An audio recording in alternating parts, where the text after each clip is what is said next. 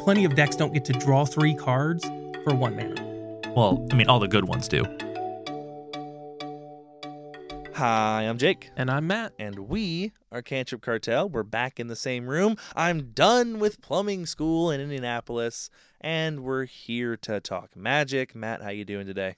Oh, not too bad. Uh, we got Thanksgiving holiday coming up, so I got the next four days off.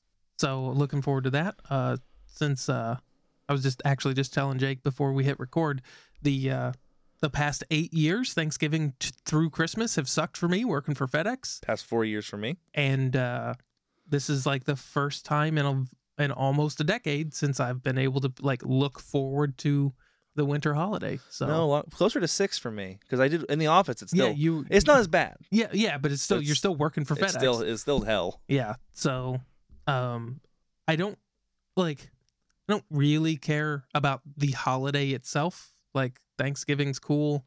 Like, it's nice to have a break. They could call it whatever they want, and it could be celebrating whatever we need to celebrate in order Mhm. for like people to get a break.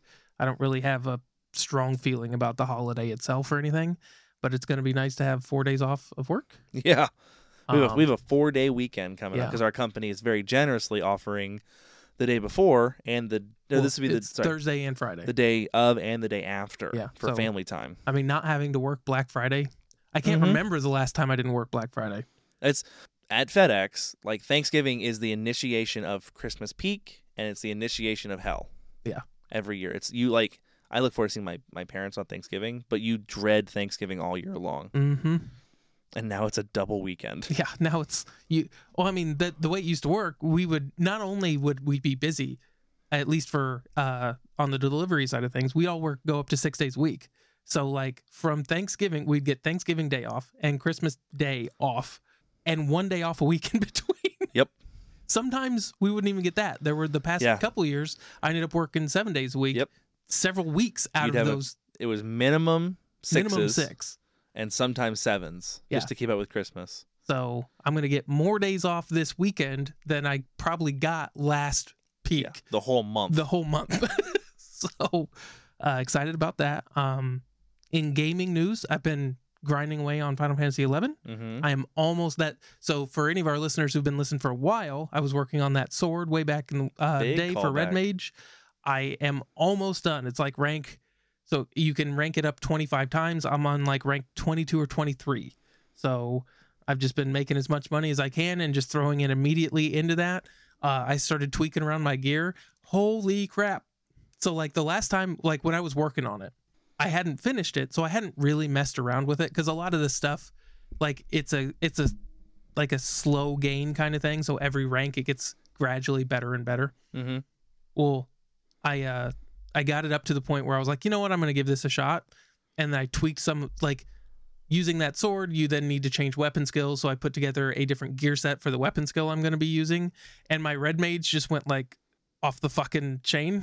So like. So you've been you'd been kind of stockpiling in the background, and then you were like, ah, fuck it, I'll try it. yeah, I'll finally like get it together because like you had to hit a critical mass of like stuff. Yeah. Like the sword has to be up to a certain point Yep. before it's better than what I was using beforehand. and it's And just obnoxious. It's really good.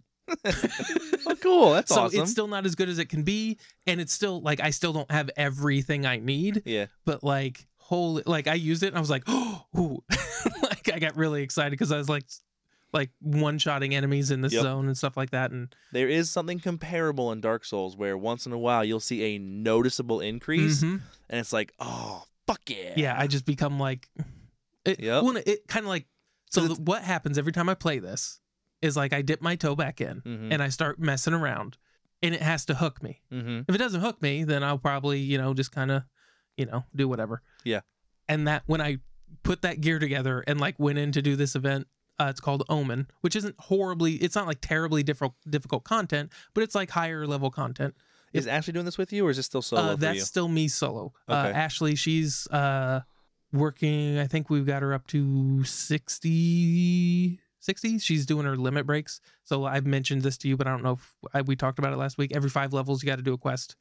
You only have to do it once on your character, and it works for every class. Oh, But like, because that's one of the great things about Final Fantasy Eleven. You most people have one character, uh huh. and that character can change classes You and play any class. It's kind of like respecking. It's very easy to to Yeah. change your important attributes or Yes. So like it's the Final Fantasy job system. So you've got like white mage, black mage, thief, warrior, uh, red mage, that kind of stuff. And you can just you go to your Mog house, which is your player housing, and you just hit change job, and boom, you're on that job. It retains all of its levels and That's cool. everything. So like.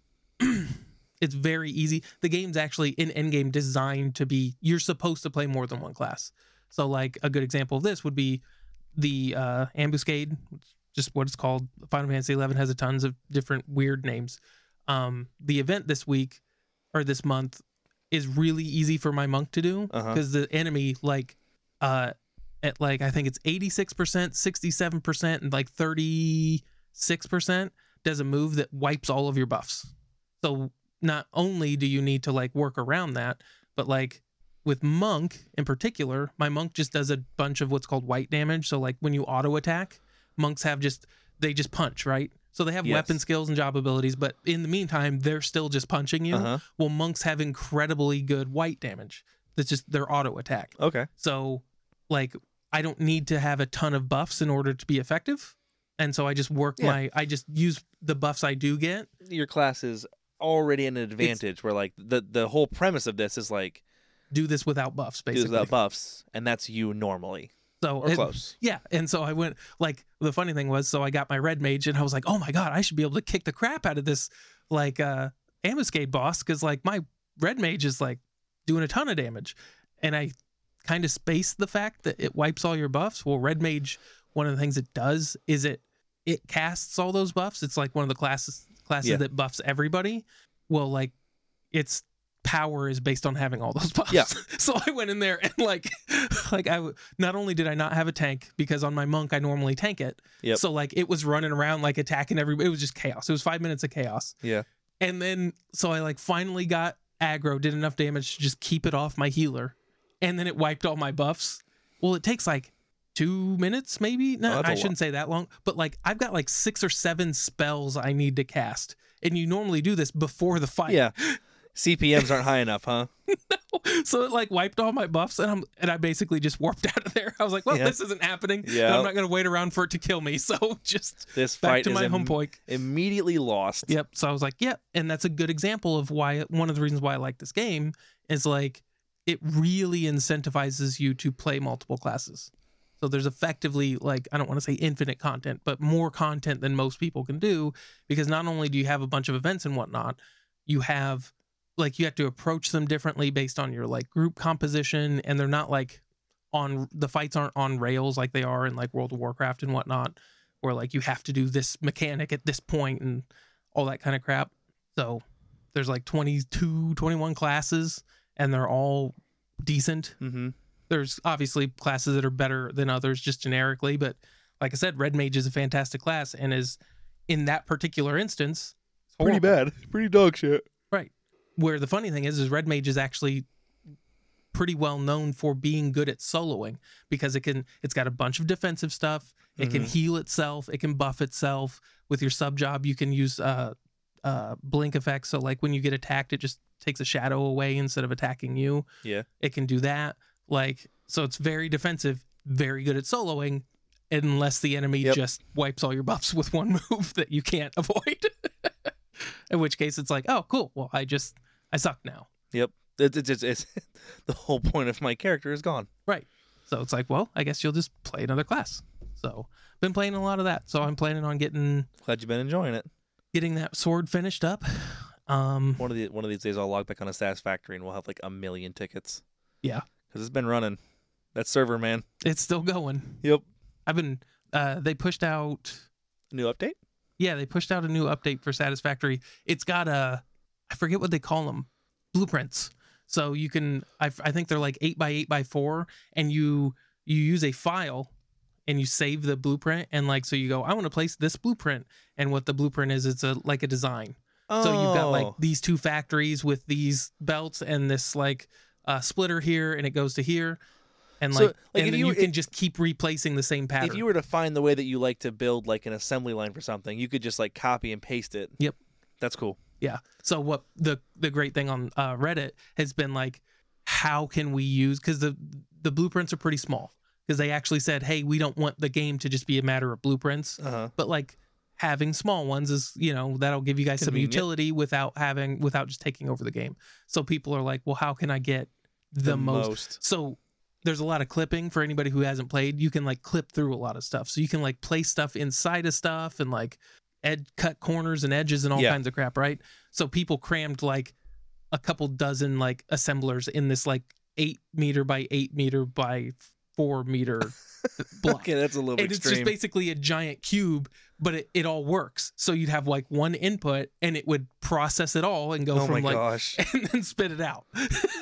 so like I kind of want to find one of these now. Because that's the internet. Yeah. Like, Well, it's all about min maxing. yep, it's all about min maxing. So That's there's, hilarious. there's been a, a bunch of stuff on the uh, Satisfactory Reddit, a bunch of posts about Nope. stuff like that. I've been pretty balls deep into Modern Warfare 2. They just came out with a new update with like adding Warzone and the DMZ, and I haven't touched any of that yet. Me and my friends are still just playing multiplayer, Mhm. and I've just like been really enjoying playing Call of Duty like it's 2012 again. Yep, Call of Duty with a first person shooter with friends is a lot of fun. Yeah, and that's I've been I, like I've even been playing quite a bit alone. So I complained about the way that you unlock attachments, Mm-hmm. and I don't like it, but it's okay. It's whatever, I guess. I don't Now really- that you kind of gotten used to it. yeah, it's the guns I like have enough, and it's fine. I'm not trying to min max the guns. So I'm not like chasing down specific things. Um, but so I've never chased like skins, right? And, you know, you, you get different camos, Yep. different skins, and uh, there's there's gold and there's platinum and there's like two different other ones, and so the the gold looks awful. Gold in Modern Warfare 2 is fucking disgusting. It's the worst skin there is. But I noticed that the platinum skin looks really cool Mm-hmm. and I have a gun that I really like using. And I was like, I'll just for fun, I'll chase skins and I will try and get this to platinum. Well, to get platinum, you have to get eight. Well, there's eight ARs. There's actually nine now, but there's effectively eight. Mm-hmm. To get access to earn a platinum skin for an AR, you have to have eight gold AR skins. You have to gold them all. Makes sense. So I got my first one gold, and I was like, well, fuck it, I'll work on the next one. And then, so now I have three gold AR, and I'm halfway to the fourth gold. And that's been my kind of like just kind of chugging through it gives grinding. you a reason to play. it gives me a reason to play, and I mean it makes sense now how people play Call of Duty more than I used to because I'd play for like four matches and then be done. Now, no match, almost no match, is a waste of time Mm-hmm. because even if I went into, you know, we got our ass kicked, I didn't have any fun. Well, I got two more behind the back kills, and I only need 12 more after that. And I got two done, and I, I can just get two or three a match, that's just a, that's just a numbers game. So you got to play enough matches. Mm-hmm. As long as I can get, if I can just get one or two mounted kills, then this match, you know, or like I'll be running around and be like, oh, and I get a double kill, and I'm like, oh, fucking sweet, I only need two more double kills. Like this match wasn't a waste of time. That's how they get you. Yep, that's how it's hooked me. And so I've been playing quite a bit, and I've on top of, you know, once in a while, like all the guys will get on, and we'll have um, between three and six people, and we'll run a like last night. We ran a full squad until like eleven o'clock, Mm-hmm. and I was like, "Geez, guys, I gotta get off. I gotta work in the. We got. I mean, we gotta go to work in the morning. I gotta get Right. up early." But yeah, we we played for like three hours. Don't Sarah wasn't happy. we played for like three hours. Sarah's legitimately not happy with how much COD I'm playing. Chug well, it over. Sarah Sarah doesn't listen to these, so I can talk about her in a in a in a very real way. I love my wife very I'm gonna much. text her. Hey, you should check out this week's episode. Sarah, I don't think realizes how much of my time I have always dedicated to her or being around her, and, and realistically, Yeah. She doesn't unfortunately value the time as much. Like when we sit on the couch together every night, we spend all night every night. I don't go to my computer room. I'm on the couch. We'll watch TV. We'll watch a we watch maybe a movie once in a while, but she doesn't value that time very highly. She doesn't consider it like really bonding time. There's not much of an alternative for us in those opportunities. Um, but she never she always used to complain about how like that's not really bonding to her, and it's like it, didn't count. And now that I'm doing something else, she's Oh, way it definitely counts. oh now it counts yep. it definitely counted. like, it's a lot more. You should never ignore your wife. You shouldn't just ignore your wife. I And I don't don't. say never. I don't ignore my wife. I don't. Yeah. But like now, I have a thing I do with friends quite often. A couple nights a week, I hop on and play Call of Duty for a few hours, and that's a very that's kind of a new thing to her. Like I still do. I still do some extracurriculars. Like I still have on Mondays. I have Pioneer. On Tuesdays, I have with you. So I'm not necessarily home every every night for sure, but like a few more nights a week now, I kind of do stuff, and she's not happy about it. But like, I don't think she realizes how kind of normal that is. Like most guys hang out with their friends most nights in some way. They go to the bar or they get online and play video games, and that's becoming me now a little bit. And she's not enjoying it. Fan. Well, if you're looking for something to watch, should check out the peripher- peripheral.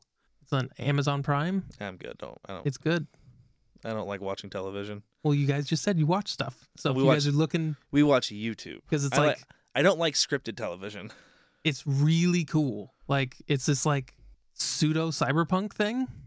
It's I like it's it. There's two different timelines. That's all I'll say. And one of them is like the only thing I can think of describe it to describe it is like hillbilly punk. Like it's the future, but it takes place in rural Tennessee. Oh, so it's like future Yeah, it's really cool. So like it's this weird juxtaposition between this like small town and then they have like they're like 3D printing medicine that's kind of cool. and like I'd g- say- and they have like because it's it's kind of like Sword Art Online. Uh huh. So like there's a game that they play Yeah. and this girl this woman is good at the game but then she gets this new headset that it becomes like actual real so like Yeah. her mind's actually in it and i don't want to go into any more spoilers than that but like the premise is cool and it was a really interesting take on cyberpunk You know what has been a fun show to watch recently is Jacksepticeye is playing through God of War Ragnarok, and that's been a fun show. That's been a fun story to watch. I've been very much enjoying that story. They did a good job writing that so far. But yeah, I've, I've kind of developed a new hobby, and she's not necessarily in love with it. And what I've told her is like, I mean, like, like she gets dibs on any time. Now, it, it- there could be an extreme and a limit where it's like not enough. But like, if she came to me any night and was like, "Hey, this night I want to do this," we'll do that. That's fine, sure. But we don't. She never does. She just sits there quietly with no input on anything, and it's like, well, I'm gonna do things then. Yeah. I have the opportunity to do things, and in lack, in lieu of you providing something you want to do, I'm gonna do something, and I do. It's whatever. It's it'll get a lot easier now that uh, I'll wrap up our conversation, our 20 minute conversation with this. Like I said before, I'm done with my school in Indianapolis. I'm done driving three hours a day to work there and back. sort of It's that it's it'll be down to like 30 minutes. It's a 30 minute drive in, 30 minute drive home versus a 90 minute drive in, 90 minute drive home. So my days and my are, are two hours longer every single day. I work 10 hours less a week. That will make things a lot better. Just even if I do play Call of Duty for a few hours, just being home an extra two hours a day will will matter a lot. So uh, I'm very excited about that. I'm very excited to be done with this part of school. I'm still not a plumber. I still have. I haven't even started like plumbing school. There's like a four year academy I have to go to, and that'll start in August. But I'm kind of I'm basically a, a plumber's apprentice now. I'm working with my Yeah. company, and I'm ready to start going out every day and like working underneath someone to learn how to plumb in the real world a little more. but they have taught you how to read a tape measure so I you're good to do know how to read a tape measure. I do know how to change like PVC, and I, I can cut copper. Um, I do know how to glue some things and how to loosen up water lines. there you go that's everything So, you need to know That's basically it. what else is there it's plumbing it's not like it's hard like hvac You mean H slack? Jeez Louise, those guys. Oh, it's funny because like so I'm not in any of these like there's no competition with me. There's HVAC guys, there's excavator guys, there's plumbing guys, Yeah. and I'm not in, a part of any of it. They all talk shit about each other. Uh huh.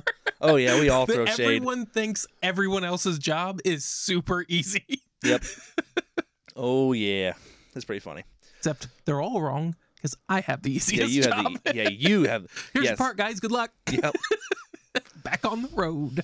So let's get this going. Uh, we probably won't go super late tonight. I know we, Matt, and I haven't talked for a week. Actually, we didn't see each other last week, so we're kind of playing catch up. We actually started recording extra late. We were we talked for a long time before we even turned the mics on. I did I did actually work today, so I am kind of tired. So we probably will try and breeze through the metas a little bit. Although I know Matt's pretty excited to talk about a deck. But before we get to any of that, I want to give a shout out to our patrons, like we do every week. Huge thank you to all of our patrons that uh, help contribute to the show in a very real way. If you want to be a part of that group, patreon.com forward slash cantrip cartel. Any tier gets you access immediately to our Discord. Um, and the $5 tier a month gets you access to usually 30 to 40 minutes a week of extra content of Matt and I bantering, talking about something, whatever. And we, and a lot of times those will go, uh, those will be a lot more direct to the patrons and we'll make references to them and kind of a lot more personal talking. But huge thank you to Emperor. Puts a week uh, puts our stuff up on Reddit every single week with tons of great dialogue and commentary. Super appreciate that.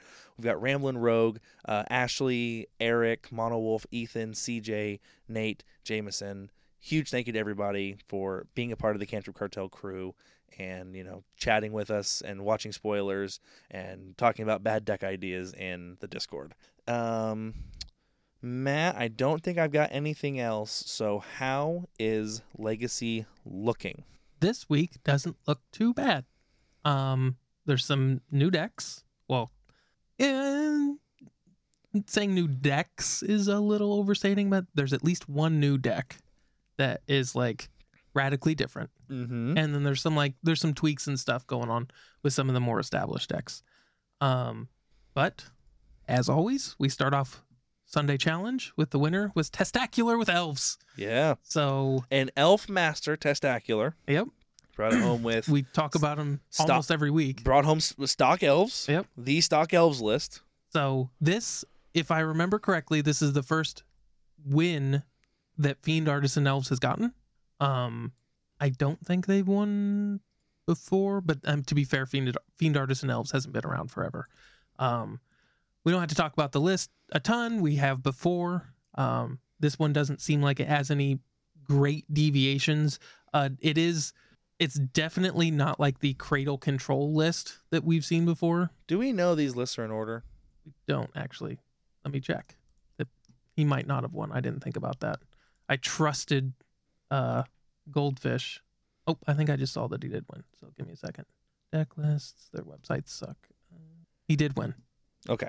So uh, okay, cool. I just want to make sure. So, if the other if the other lists happen to be out of order, that's whatever. But I want to always make sure and give credit to first place extra special. yeah, he the rest of the list is not in order. Okay. but Testacular did bring Testacular did win. He won the finals uh two to one. So uh, we do have that confirmed. Um, so this is, I would still call this an elf list. I know we've we've talked Yeah. about that before. Where's the line? Where's the line? There's still plenty of elves in this. Uh, some decent elf synergy. You still have the Allosaurus shepherds.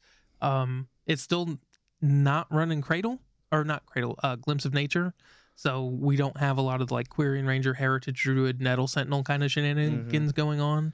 Um, You got just- four Llanowar elves instead. yeah, you basically have four Llanowar elves. Effectively, you got like Elvish Mystic, Fyndhorn elves, and Llanowar elves. Just a whatever combination people prefer there doesn't really matter. And then you've got kind of like a silver bullet list. So you've got um, Collector Ouphe. Uh, you do still have Elvish Visionaries with Yep. Wirewood Symbiotes because Wirewood, most of the creatures are still elves.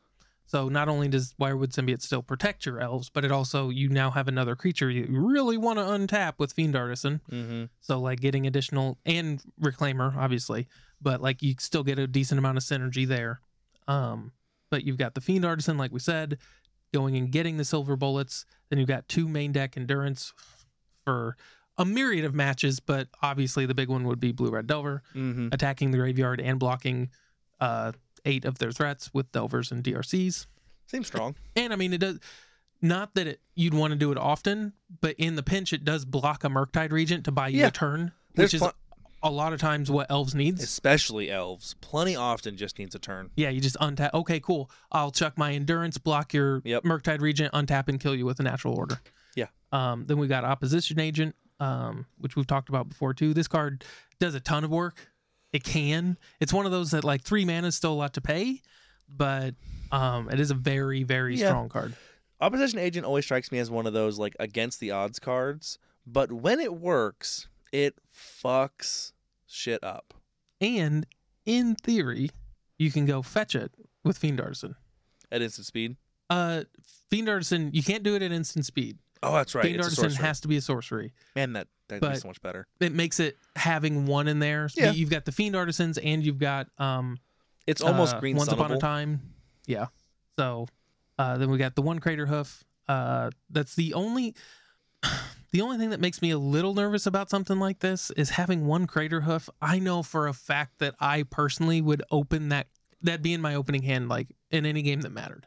Yeah. And then it's just like, I, well, I either need a mulligan so I can shuffle it back in, or I just have to hard cast it, which isn't impossible. It's not It- where you want to be though, that's for sure. It's not where you want to be. So uh, then we got the grist, which does all kinds of work. Uh, again, searchable with Fiend Artisan, which is a big deal. Uh, then you got one crop rotation because this deck really needs Gaia's Cradle. Mhm. Fiend Artisan is very mana intensive, and you do cut a lot of your like you get like Llanowar elves to get like that one up on mana, but you're Mhm. not nearly as explosive with your elves. So like you're gonna be more like consistently going up one or two mana in a game, but like by cutting Heritage Druid, those those hands where you can just produce 12 mana Yeah. on turn three just don't exist without a cradle. Yep. So it's very important to get that cradle. Oh, that reminds me. Uh, this is totally irrelevant and sidetracking, but on Monday I played against a, a new gentleman at Pioneer. Name was Alex, playing elves. Nice. Glad to hear it. Yep. Keep playing those elves. He smoked me. I was playing Rakdos Sacrifice. Oh, gotcha. Game one, it was there's no chance. Game two, I had his Nykthos locked down, and I had his Elvish War Master locked down, Mm-hmm. and I had two of the devils. So every sack was a double ping, and I still got my ass kicked. I, I could not get an engine going. I stacked a ton of stuff, and I killed a ton of things. Mm-hmm. But every elf was making two elves. I he wasn't drawing extra cards a lot, but just Well, they you that deck makes a bunch of tokens. he had like 13 or 14 and then there's a like three mana you lose life equal to the number of elves Yep. and like Shaman of the don't pack. dome me for 14 Yep. and then And, swing for, for, the rest. yeah It's like It kill some rough. of my tokens. Doesn't matter. They're gonna get the last six points yeah, of damage on it on didn't you. matter Um. So. Uh, as far as lands go, because we do have Reclaimer and crop rotation, you got Bojuka Bog, Boseiju, um, which obviously Boseiju, if you just cheat it out, it's just a forest, but uh, Karakas and uh, One Wasteland in the main. That's something don't really expect to see. Like, that kind of makes sense oh, I mean, it makes sense in this, but like, Wasteland's one of those like getting Yeah. wastelanded by elves is not something you would Depths- traditionally think of. Depths is not playing around wasteland At least they weren't against elves three months ago. yes now it, there's obviously very limited because the elvish reclaimer doesn't you know get you that in response to anything in a useful way Yeah. Uh, but there's a lot of times where your your uh, lands opponent, your lands opponent, or your depths opponent can't set things up. They don't have the time to set things up that they would like because you can just be like, "Well, I'll grab this wasteland and be Yeah. ready for your dark depths," or your tabernacle. Yeah. Um, one of the things, so the sideboard has got a couple interesting cards, primarily one, but um, it's got two Noxious Revival, I saw that. which is really cool with Grist, as you mill every time you use Grist. Yep. So I, I was like, I don't know whether Well, you do have a bunch of silver bullets, so being able to get your silver bullets back is good, even if they So- die. well, here's the thing. It it obviously huge synergy with Grist, huge synergy with Fiend Artisan. Mm-hmm. Fiend Artisan is dumping those. You're sacrificing creatures to Green Sun. Well, let's get them back. Yeah. So that's one of those like I saw it and I don't know like I haven't uh I haven't seen it pop up before, but that doesn't mean I didn't miss it. So I don't know if this is something he's just testing this week. So Also lets you reuse sideboard cards too. Well, here's what here's what it lets you do. It lets you sack a creature and then go get it again. You can get the same creature. Yeah. So like if you only have your opposition agent, you can sack your opposition agent. Oh, gotcha. And no, I, then, no, here's the thing. Here's the thing. That's a bad example because I was I don't know when that would matter. but in theory But you, can could activate it. You could sacrifice a creature as part of the activation. put your creature back on top and Noxious it. revival it back on top. I don't know when that would matter, and that probably isn't why it's there.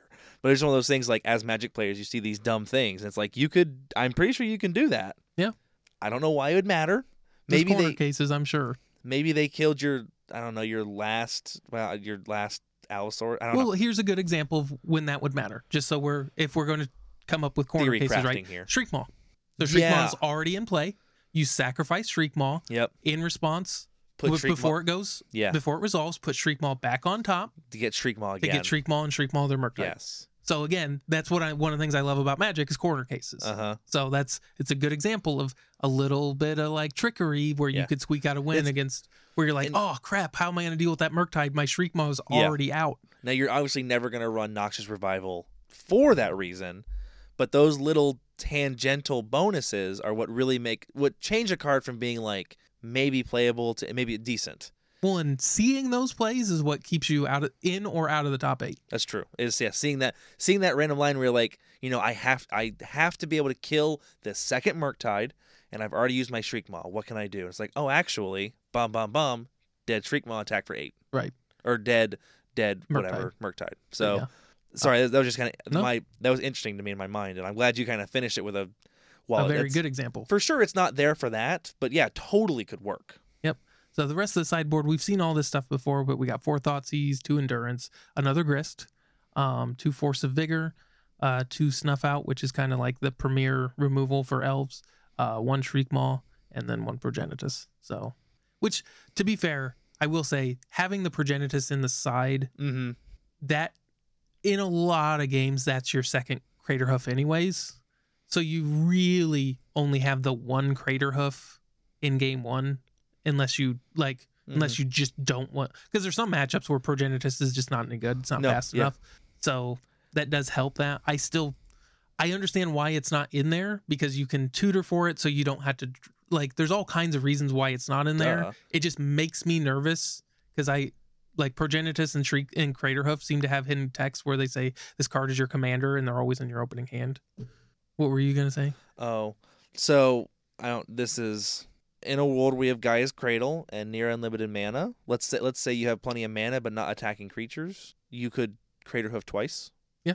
You could recycle your Crater Hoof for double ETBs.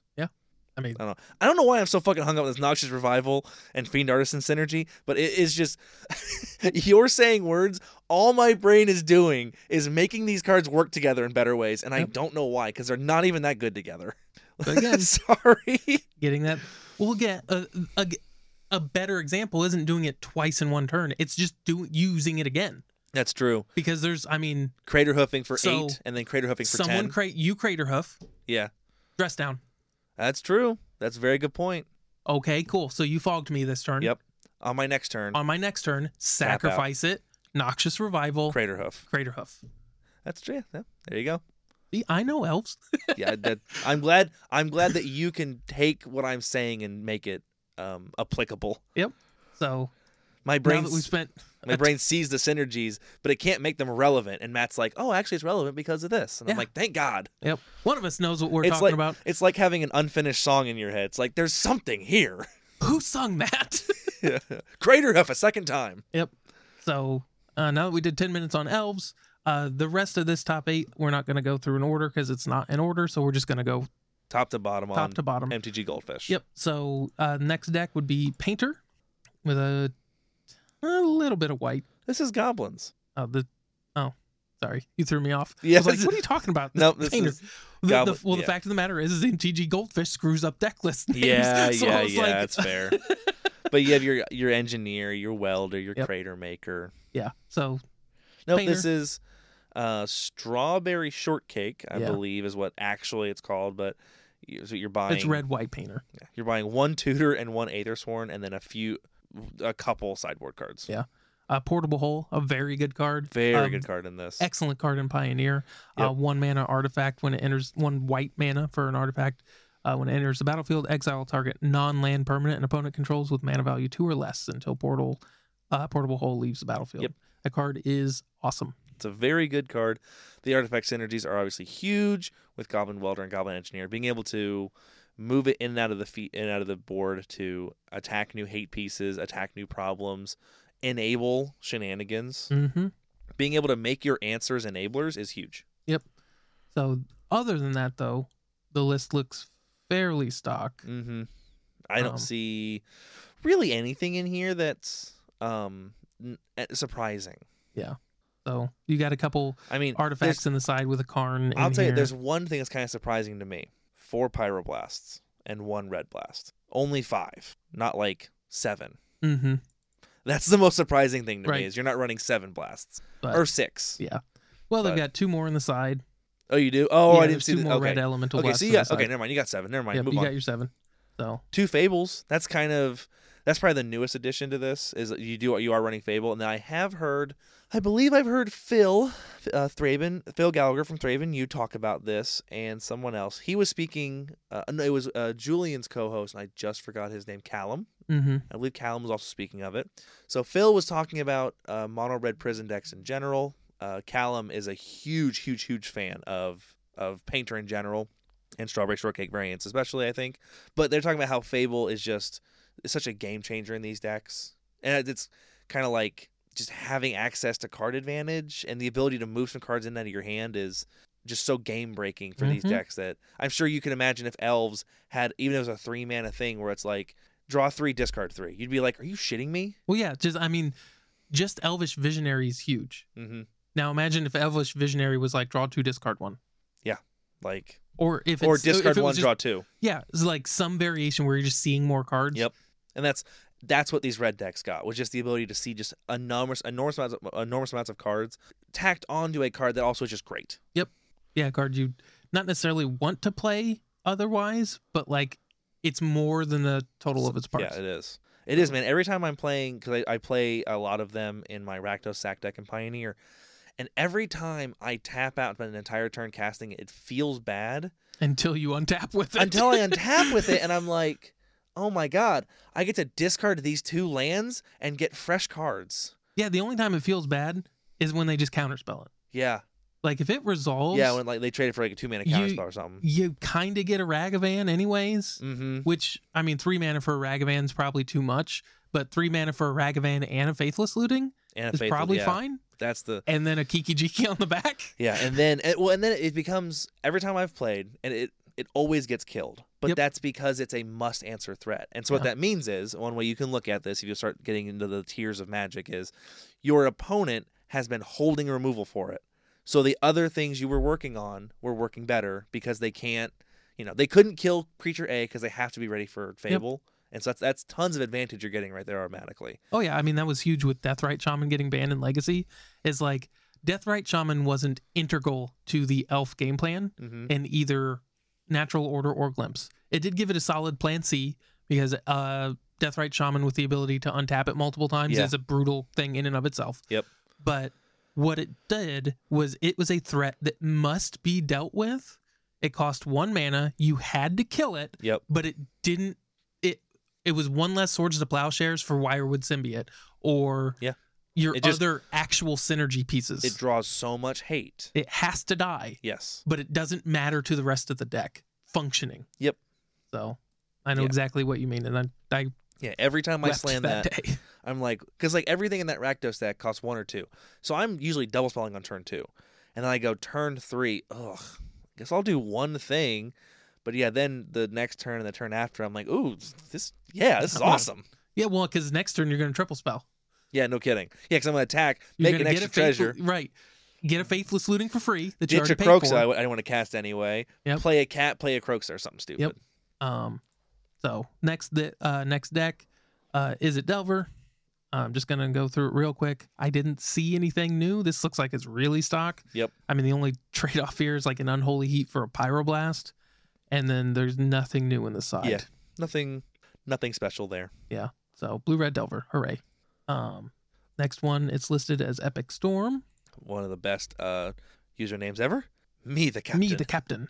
Uh, so we got Brainstorm, Dark Ritual, Rite of Flame, Veil, Burning Wish, Gal- uh, Galvanic Relay, which is super cool card. three galvanic relay. These decks, uh, I, I think Bryant Cook kind of pioneered this. and Even- one in the side. um, I know that Bryant Cook owns you know the EpicStorm.com. He's kind of pioneered the Epic Storm in general. He's the Epic Storm guy, uh, but and I could be wrong. But Bryant Cook is the first dude I saw really singing the praise of Galvanic Relay and making slots for multiple in his deck and and and basically turning the Epic Storm or at least giving the Epic Storm this side avenue for a two turn combo Mm-hmm. for the entirety of my knowledge of the Epic Storm, it's always been a one turn combo. It it happens now or it doesn't happen at all. And Galvanic Relay really opens up all these lines for little piddly piss ant storms that will completely go crazy next turn. In a in a completely uninteractable way in terms of you're taking those 10 cards and setting them in exile. No thought Thoughtseize, no dis no whatever. I mean, I guess thought Thoughtseize is the big one, but there's no way to interact with those cards. Or it's just this: no thought Thoughtseize, no discarding. Yeah. You can stash 10, 15 cards. You can you can just because I've played some Storm against you with our proxy decks. You can just storm with some shitty cantrips and some shitty mana producers, and then be like, well, nothing good happened, so I'm just gonna draw 15 cards, I guess, or I'm gonna draw nine nine cards. That, gonna- that's like I'm sure Bryant Cook is way better at it. I, oh, I mean, the- absolutely. But like one of the interesting things that I've just in the little tinkering around I've done with it is it's really cool when you don't have to win that turn, yeah, but you're gonna try anyways, Yep. and and you whiff. So you go because nothing feels worse than whiffing. right. So you go, oh crap, I was off by mana. Yeah. I only have three instead of four for tendrils. Yep. Or I galvanic relay. I didn't draw the lose. the next cabal co- the next cabal therapy I needed, or Right. not cabal therapy, cabal Ritual. ritual, whatever. Like we've both played plenty of combo-ish decks where it's like this, it's all or none, and I'm you know it's non-deterministic.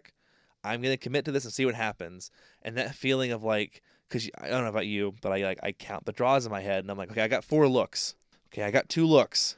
Oh boy, this top card better be better Mhm. be what I need, and it's not, and you're just fucked. And to see a an all in combo deck that is win or lose on turn whatever it goes off, have this little side plan of now it has so many extra hits on those storm turns where it's like, well, obviously if I storm into my ad nauseam and make it work, then I win. That's pretty cool.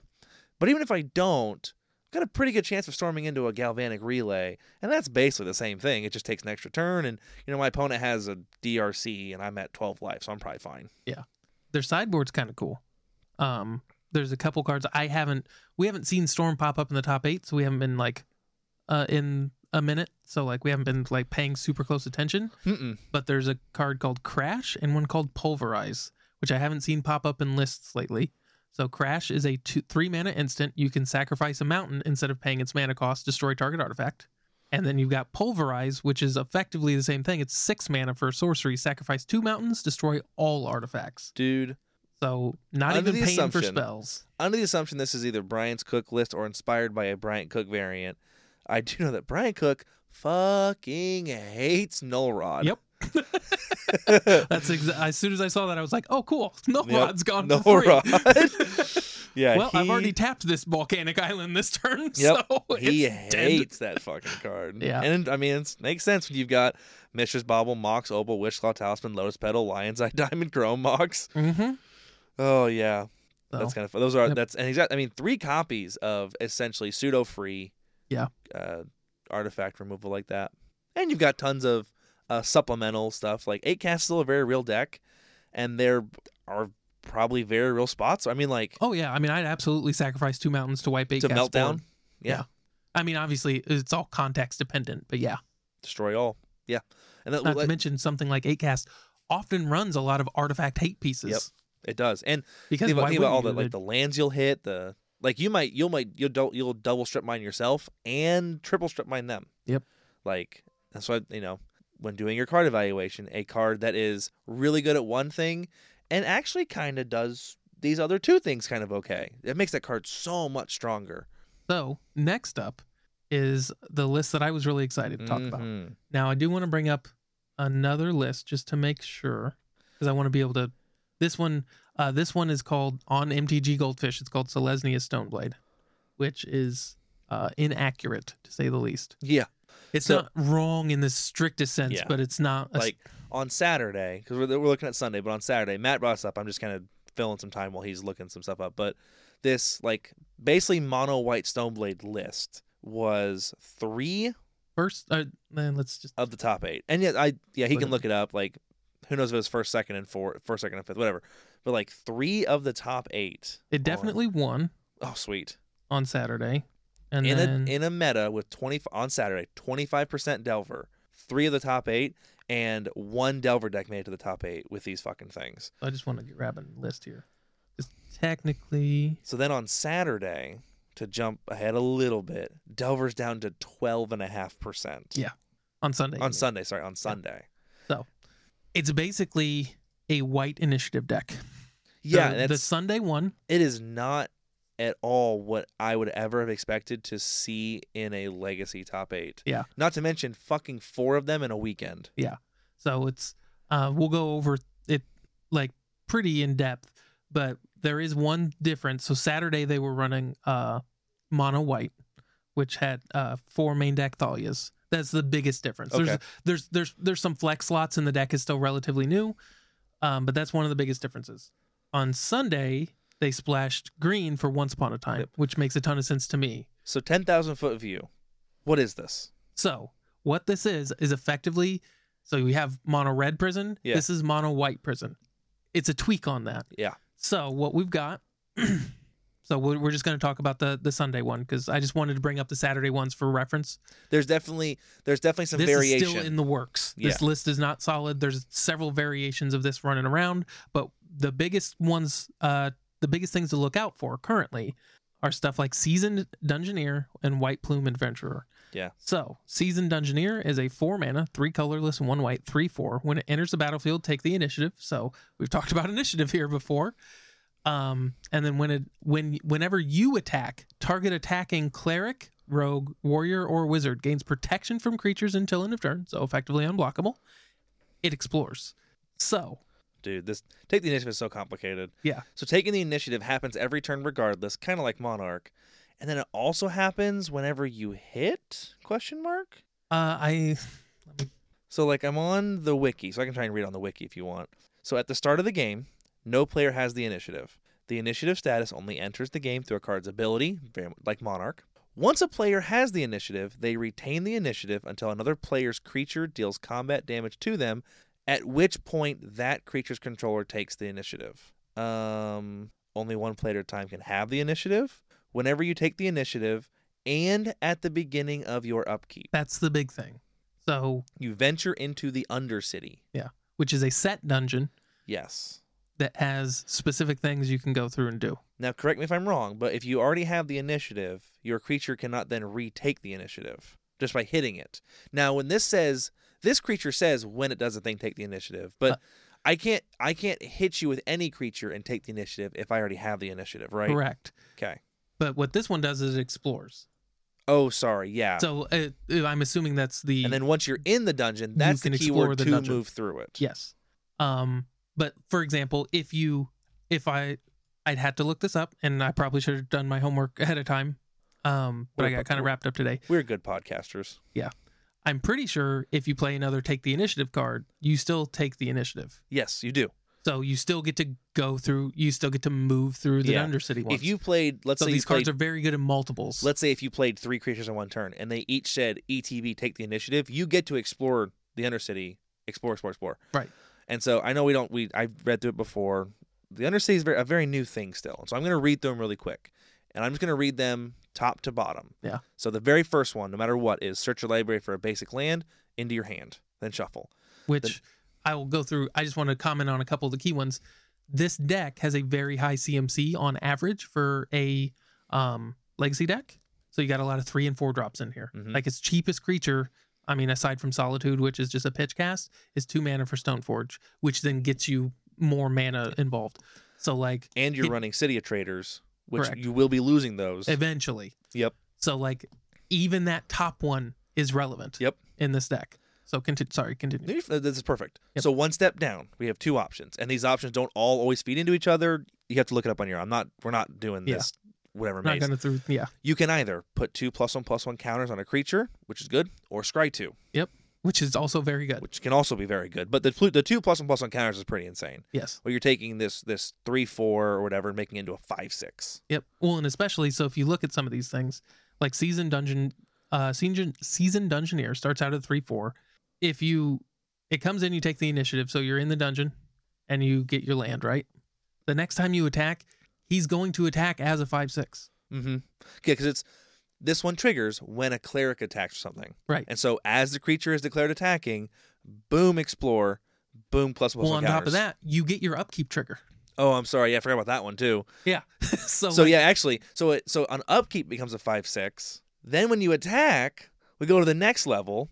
Uh, you can goad target creature, which goad doesn't matter. You Yeah. would never goad.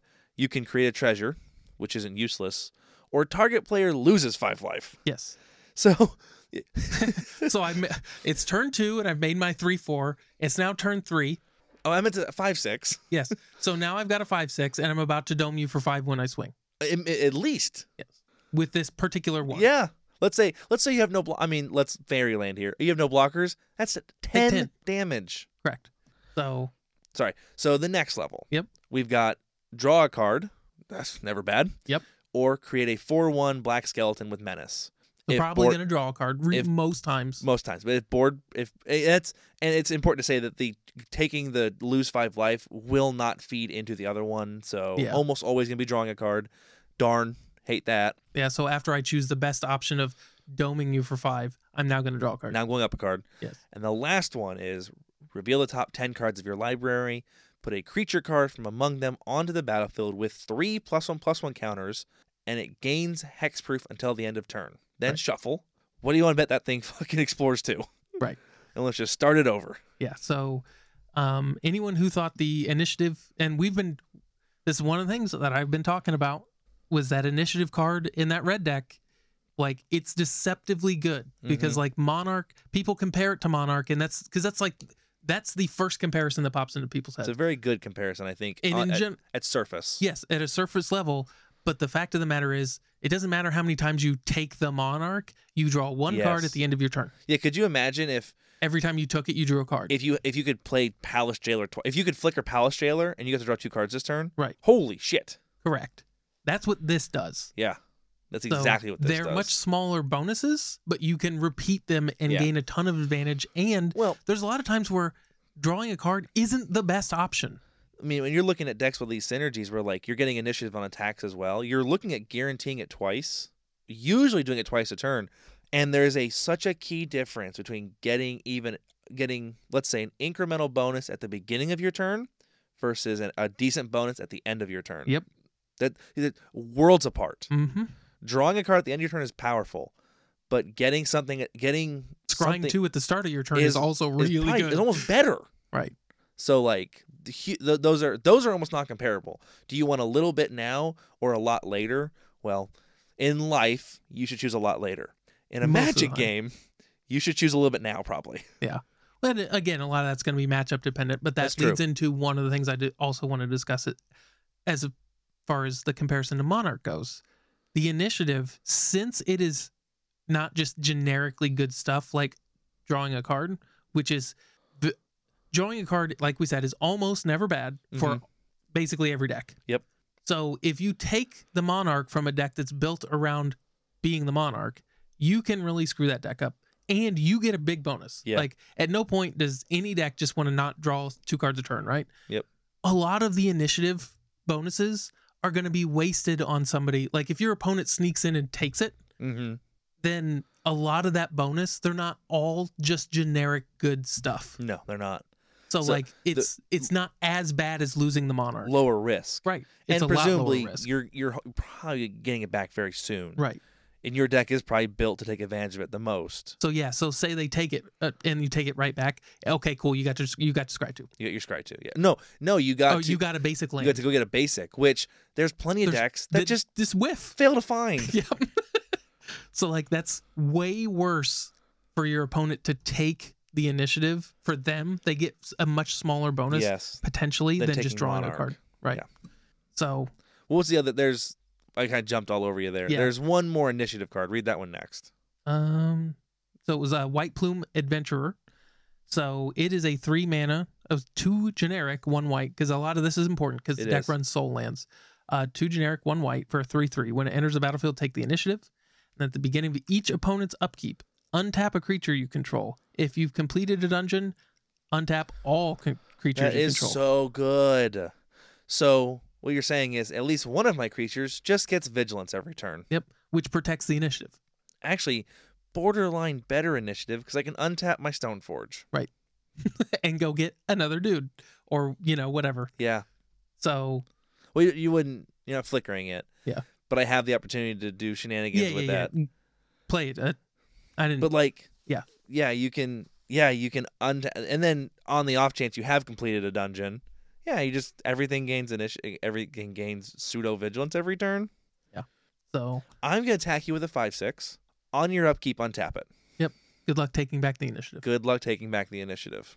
So there, like I said, there's a bunch of different other creatures being run with this. Like people are trying to dial in a list, and again, there's going to be a lot of flex slots. So Yep. if we're moving on from the initiative guys in particular, uh, one of the things we you do want to keep in mind uh, with the dungeoneer, cleric, rogue, warrior, or wizard, creature type matters. Yes. So you've got uh, that card itself is a warrior. The white plume adventurer is an adventurer or is a cleric. Cleric. and then anointed peacekeeper, which is another one of the flex slots in my opinion, is an is a cleric. Yep. So it's it's also going to get some of that. Um, so it's a three mana again, two white and a color or uh, Two, two and a- colorless and a white. We've got a three three vigilance. Uh, as it enters the battlefield, look at an opponent's hand, then choose any card name. So you get to peek. Yep. Uh, spells your opponent's cast with the chosen name cost two more to cast. Yep. And activated abilities of sources with the chosen name cost two more to activate unless they're mana abilities. So something that's relevant that almost everyone will catch on, but like I missed when I first read the card. You look at their hand and then you choose a card name. Yeah, it doesn't have to be a card in their Yeah. hand. So it's like Sorcerous Spyglass. You get to look and then name Karn, the great creator, or whatever. Whatever whatever they have that's a problem right now. You can name Blast Zone. You can look at their hand and name I don't know, uh Thespian Stage. Like you get to pick whatever whatever's gonna be a problem for you. Yeah. I know I said a bunch of lands, but as long as they're not mana abilities, you can do that. Yep. And then they, it's not that they can't activate them, but they cost two more. You can look at their hand and then name Brainstorm. Fuck you. Yeah. Pay three to Brainstorm forever. Right. So, and again, Brainstorm's probably not a bad card to name in a lot of matchups. it's probably not a bad card to name because you're because you're you've you're starting quickly. You're you've you've uh, you've started your board. You're trying to get things going. Your opponent's going to be trying to dig. I Yep. mean, it's only sixty percent of the meta, right? Brainstorm. So limiting that digging is going to it's going to fuck your opponent pretty hard. Yeah. Um, so we've got three Stoneforge Mystics and a tip, fairly typical Stoneforge Stoneforge package. Uh, Kaldra Compleat, uh, Jitte, and then a Shadow Spear, which also goes along with the Four Urza Saga in there. Mm-hmm. Then we've got Soul Guide Lantern f- for uh, and Mox Diamond for more Saga targets. Yep. Not the Mox Diamond's necessarily a Saga target, but just as a artifact that you could hit with Saga. Sorry, yeah. Um, and then we've got Chalice of the Void. So this is where, again, it's not hard prison like Red Prison is, where it's got like Trinisphere and Blood Moon and Chalice and stuff like that. But it is trying to accelerate out a turn one Yeah. Chalice and then follow it up with like I say it's definitely working towards that with four Mox Diamond, four Ancient Tomb, and two City of Traitors. Yeah. It's trying to slam a problem turn one, Yep. which is very red prisony. and some of the creatures. So Ooh. you've got the uh, Anointed Peacekeeper, which while it isn't a prison card, It can, can be very up- disruptive. Can easily fuck up your turn one. But if you've also got Archon of Emeria, again two and a white, Oh my god. two three flyer. Each player can't cast more than one spell each turn. Non-basic lands your opponent's control enter the battlefield tapped. Do you know what you can name with Anointed Peacekeeper? I mean, literally anything. But what do you have in mind? Flooded Strand. yep, you can hit fetches. Yeah. you could go now. This is kind of like let's get. I I mean, you could go turn one anointed pe- Peacekeeper. What do you got there? Uh, two. Uh, two. Uh, what's the? Scalding Tarns. Two Scalding Tarns. Yeah, Scalding Tarn. Good luck. Next game. Yeah. On top of like you also said, I, I kind of spoke over you. I'm sorry. I did No, that thing where I I just my brain auto Yeah, fixed on something.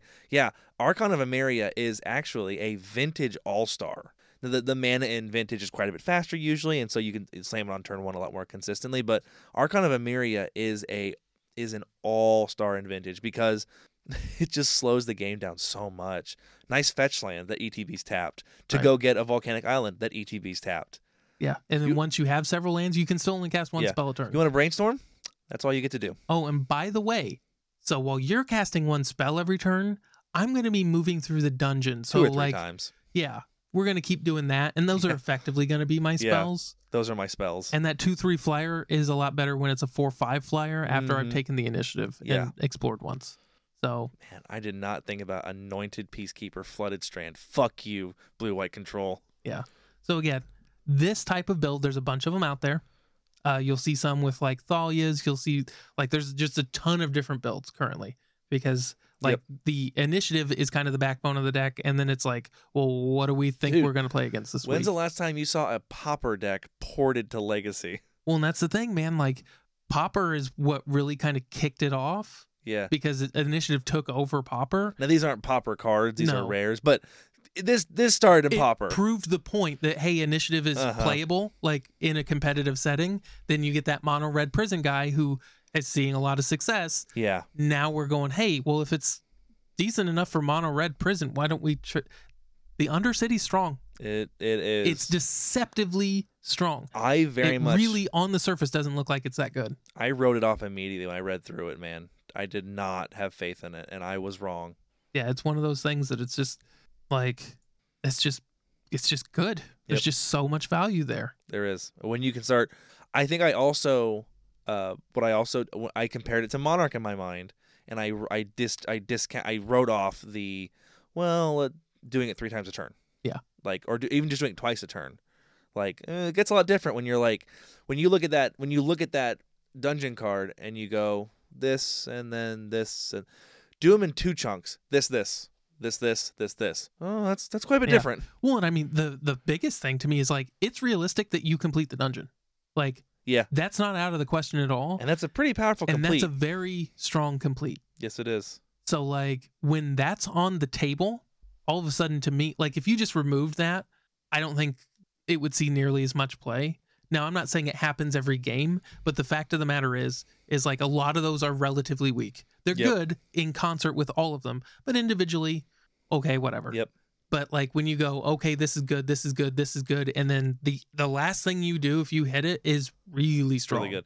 And this is another thing where it kind of goes without saying. Most everyone's thought of this, but remember, these are all relatively uncounterable. Yeah. These effects are not counterable. These yeah, are, you once you've taken the, and that's one of the things that people don't like about it. And I've heard complaints about that since it was all over Pauper. The Undercity is you can't interact with it. It's the same thing with Monarch. It's the same thing with Mm-hmm. Yeah. Planeswalker emblems. And I have mixed feelings about the whole thing about uninteractable kind of effects. Um, some of them make sense. Like if you take six turns to ultimate a Planeswalker, it should either just be in like it should just say you win the game It should. But like they don't want to do that for flavor. So giving you an emblem that does effectively you win the game, but oh, I can't interact with it. Yeah, because you had seven turns Because- to yeah. interact with the planeswalker. I spent four mana and then protected aggressively for five turns. Whatever. right. So like you had Yeah. your chance to interact you, with it. yeah, exactly. So like there's some of that.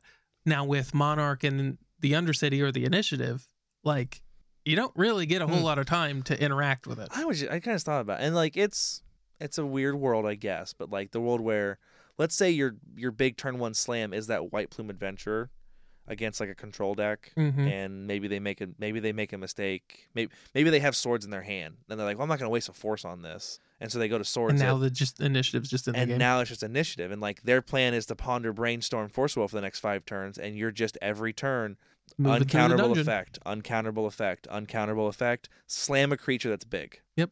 And then you know what that creature does when it ETBs?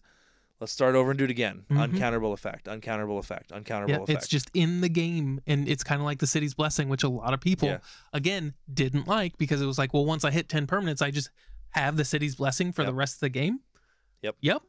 And so and like that's going to be forcing in in this situation, which I know I'm kind of theory crafting here, but like now you're forcing, maybe you're forcing your blue white control opponent to like play Snapcaster in a bad spot, just to try and attack and take the initiative, and getting your opponent to play their cards less efficiently because we have to play around this stupid fucking initiative that I don't want, but I can't let you keep. oh yeah, I mean, if you were if you weren't playing something like the Wandering Emperor or like you know, because there's a ton of different variations on blue white control, but if you were in one of those like creatureless builds, it's going to win through Jace. Let's yeah, say exactly. you can't let an initiative No. creature resolve. Like like every single one of these is a force of will target. Yep. Because it doesn't matter if you swords it. They've taken the initiative and now you have no way Yeah. to interact with that at all. this whole just like sit back and hide thing is not going to work. Yep. It's the same thing with Monarch, where like you have you can't let them take the Monarch if you don't have a realistic way of getting it back. Yep, you're just fucked. You just you have to counter the thing that makes that introduces that element into the game. Yeah. And I know everyone listening. I know blue white control isn't a meta deck. Uh, Ins- top- insert control deck. eight last week. I mean, I think weren't so. we just talking about it? I think so, but like it's, it's not like a top Yeah. tier deck. I get that, but you know what I'm saying. The, insert typical control deck. Yeah. and you're you're in a similar position. um, sideboard. Uh, a lot of the stuff we've seen before, but we do want to talk about it. One of the interesting things is seeing the four swords in the side. Um, just it's rare that you have a mono white deck that doesn't main deck Mhm. swords, but to be fair, it's also main decking Chalice of the Void, and that's an active part of its game Yep. plan. And it is a creature deck that wants to be committing stuff to the board. So like most of the time, like if you're talking about just beaters, this deck's going to be better at just like fighting that kind of ground ground and pound kind of game. Yep. So like I don't really care about what you're doing with your just regular dudes. Obviously, in games two and three, I want to be able to get rid of like a Marit Lage Yep. stuff like that. There there are things that have to get swords. But like you're not going to just be like, oh god, I need my swords for their DRC. Like uh, No. whatever. You've got Well, it's most of the time you're going to have better creatures than your opponent. and uh, like if I'm only worried about Murktides, because like you know we're probably out racing DRCs for the most part. Yeah. Uh, I have Solitudes. Yep. You've got solitudes and you've got um not that it stops it from happening but that peacekeeper really does kind of make Murktide kind of not bad, but like Oh, two more. making it cost four. Delver's designed to cast it for two. well, you could just delve more. I know, but like a lot of times you can't. But yeah, that does that does that if if all that does is push Murktide off one extra turn, that can be very Now, easily what you need. If I, uh, that could bite you. it- yeah. Well, now they're allowed to delve more. I'd say I was gonna say it they can, are allowed to delve more instant and sorcery. This is the assumption here Yeah. is that they happen to have eight Right. instant sorceries to delve anyway. Yeah. So So, it could. Yeah. For sure. So just watch out for that. Uh, it's a corner case. Yeah. Again, that's what magic is. But what, what, could easily be is like you've answered their first Murktide, and their graveyard's at four, and you're like Peacekeeper on Murktide. Yep. And just push it back another turn or two. and beat him to death with your Archon of Emeria. Yep. Uh, then we got Containment Priest, Null Rod, uh, Aven Mindcensor, four Faerie Macabre, uh, Cataclysm, and Mindbreak Trap. Except for Cataclysm, fuck combo, huh? Uh, that again, it's, it's a very fair this- deck. It's a very fair deck. This deck is you're not gonna you're not gonna outfare this deck No. very often. and so it has to be prepared for the combo. And Yep. like you're talking about with Death and Taxes, since you are so confident in the fair-ish, fair and mid-range decks uh, matches, we have all this space for combo hate. And then you just go, cool, in the fair ones where it could matter, Swords of Plowshares. Yep. I still get the best removal spell in Mhm. Legacy. Maybe a pithing needle. Right. So, yeah, just really wanted to kind of do a deep dive on that deck. Uh, very excited to see it. I would love it. I mean, I still hate the fact that Murktide's a card. Yeah. But it it would be nice if somebody could knock Delver Yep. back to a reasonable level. I Ca- don't know if this is going to be it, but causation is not correlation, or sorry, correlation is not causation necessarily, but we did have a shit ton of Delver on Saturday, and this deck fucking waffle stomped them. Yeah. And then on Sunday, a lot less Delver showed up. Yep. So winning. Dude, it's been an hour and 10 minutes. Yeah, we're almost done. With, Legacy. Legacy. So we can speed through the next couple. We've a lot of these we've seen quite a bit. We've got to talk about eighth place, though, or at Yeah. least what is labeled Yeah. eighth. Um, so next one we've got Rug Delver. Although, in fairness, there's only like six unique cards in it. Yeah. Uh, you got Nimble Mongoose instead of Delver Yep. Secrets, and then um, Veil of Summer and Life from the Loam and Minsc & Boo in the side. Yep. That's the, I mean, other than the tropical islands in the main, that's the difference in the deck. So Yeah, but uh, we talked about last week, like Yep. flexing in an Nimble Mongoose just to dodge a more. harder to remove creature, Yep, harder, uh, dodging more pyroblasts, harder to remove. Dodges pyre all the blasts and swords plowshares. Yeah, all the blasts, yep, and swords. So It is um, just a three-three on the ground, but might be enough. Yeah. Well, I mean, it's a three-three on the ground that's hard to remove in conjunction with everything else. So Yes. like, it's clearly it's enough. Clearly, it's enough. It's you know top eight in challenges for the second week in a row. Um, next up, we're talking about eight cast. Um, we've got the full eight casts, full Yep, thought all eight of monitors and thought casts. Chalice, Mishra's Bauble, Aether Spellbomb. Like this is yep. Nothing. nothing super new here. A Hullbreacher in the side, Yeah. kind of interesting. Another one of those like against the odds cards, like Hullbreacher and opposition agent live in a very same vein where the odds of it working are slim, but when it works, it kind of almost wins. They kind of remind me of like Stifle a little bit, Yeah, where like Hullbreacher's cool when nobody's expecting Hole Yep. Breacher. when no one's ready for it, Hullbreacher gets them. Yep. Otherwise, it's pretty bad. And there's certain things that it's good against, like wheel effects and stuff like that. Like, Yeah. like that story I was telling you a few weeks ago against me and Ashley, where she wheel of fortuned a couple times and I Hullbreacher. Yep. And it's just like, cool. Well, I mean, I still Brian- lost, but it was like, well, I'm gonna, Yeah, it, it, keeps you in the game. yeah. So, and then last place, we haven't seen this in a long time. forever. Got Hogaak. The gak is back. Hogaak is probably one of my favorite decks to play in Legacy. Uh, it's trash right now because there's so much really good graveyard hate, and graveyard hate is on such a premium with ley lines literally being, in my opinion, uh, brought in against Delver. But like, I love GAC, and it's it's super fun. You get to run just all these huge, huge, huge value creatures: Vengevine, Bloodghast, uh, Gravecrawler, shit that I'm like either not casting at all or I'm casting from the graveyard multiple times, sacking it to stuff, moving it around, Altar of Dementia, like super, super fast, aggressive with uh, Bridge from Below and Vengevines, and also straight up combo finish if I have to, where it's like, oh, I can't kill you before you kill me, or I can't get through. That's okay. I'm going to mill your library in one turn. Right. And it's just so much fun to play. Yeah, it's fun to play. It's it's one of the few combo decks that I don't hate playing against because it's it rides the line. It does something very very strong, but it feels like you have plenty of ways to attack it. Whereas like show and Yeah, tell is often sure. just like a force check. Yep. Stuff like that where Yeah, it's just it's not even an interesting game. It's like do you have the Well- thing that answers the show and tell? Every single color has options against it. There's eh, there's options at every mana value.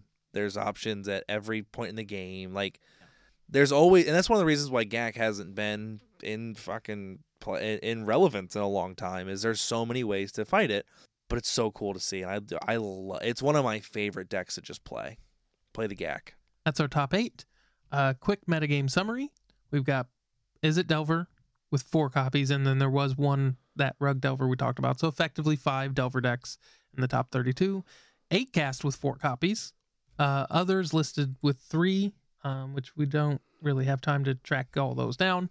Um, then we got Reanimator, Mono Red Prison, Elves. Woohoo! Elves has two. Uh, then a bunch of one ofs, an actual bunch of one ofs. Like that's nice to see. Death Shadow, Oops All Spells, Omnitel, Stoneblade, Sneak and Show, Storm, Yep. more Stoneblade, Painter, Infect, Depths. Like this is what you want to see. Like this is like This is cool. this is a very good tournament. Yeah. So as far as like a meta game goes, like if we were This- seeing this on a regular basis, I don't think you'd hear anybody complaining Nope. at all. It makes me hopeful, Yeah. So let's hope. Force Will's only in half of the decks. dude. Brainstorm's only in forty one percent. See, this is what we're talking about. Like That's actually good. That's that's awesome. That's a twenty percent decrease. Yeah. It's good. Very excited to see that. Yes. So you got Force Will, Brainstorm, Lotus Petal. So it's not Force Will, Brainstorm, Ponder is the top three. Nope. Lotus Petal, Ponder, and Mishra's Bauble is the top five. There's some real variance. That's cool. Now he's still again still got Daze, Expressive Iteration, Yep. Murktide Regent. Like Delver's still there, but Yep. And then top creatures, Murktide, DRC, Simian Spirit Guide with all those prison decks, Elvish Reclaimer with Depths and Elves, Griselbrand, obviously Reanimator and Omnitel. Mm-hmm. Um, then then it's basically eight cast and Delver. So it's that Thought Monitor, Emry, stuff like that. Yep. Um, Fiend Artisan. Fiend 10. Artisan, tenth most played creature. Yeah. Elves. Elves represent. I guess. A total of twelve copies and nine percent decks. It's kind of fun. So there's only two elf decks listed here. So someone else is running for probably one of the unnamed is actually an elf deck. It could be, yeah. So, anywho, uh, and then top spells: Force of Will, Brainstorm, Lotus Petal, Ponder, Mishra's Bauble. That's that's legacy. I think that's that's pretty cool. Yeah. and that's very. I don't think you'd hear a ton of complaining if this is what it looked like every yeah. week. I'm too. I'm I'm actually pretty okay with that. Yeah. So Let's take a quick peek at modern. Uh, we're already a lot longer than I wanted to, but had fun talking about legacy. Legacy's fun. Like sometimes legacy's fun to talk about, and that was a fun topic to talk about. Well, and that's a. I know we gripe about it all the time, but that's one of the things that's been really frustrating. Is like Legacy, in my opinion, when Legacy's good, there's no other format that I would rather play. It's Magic at its best when Legacy's good.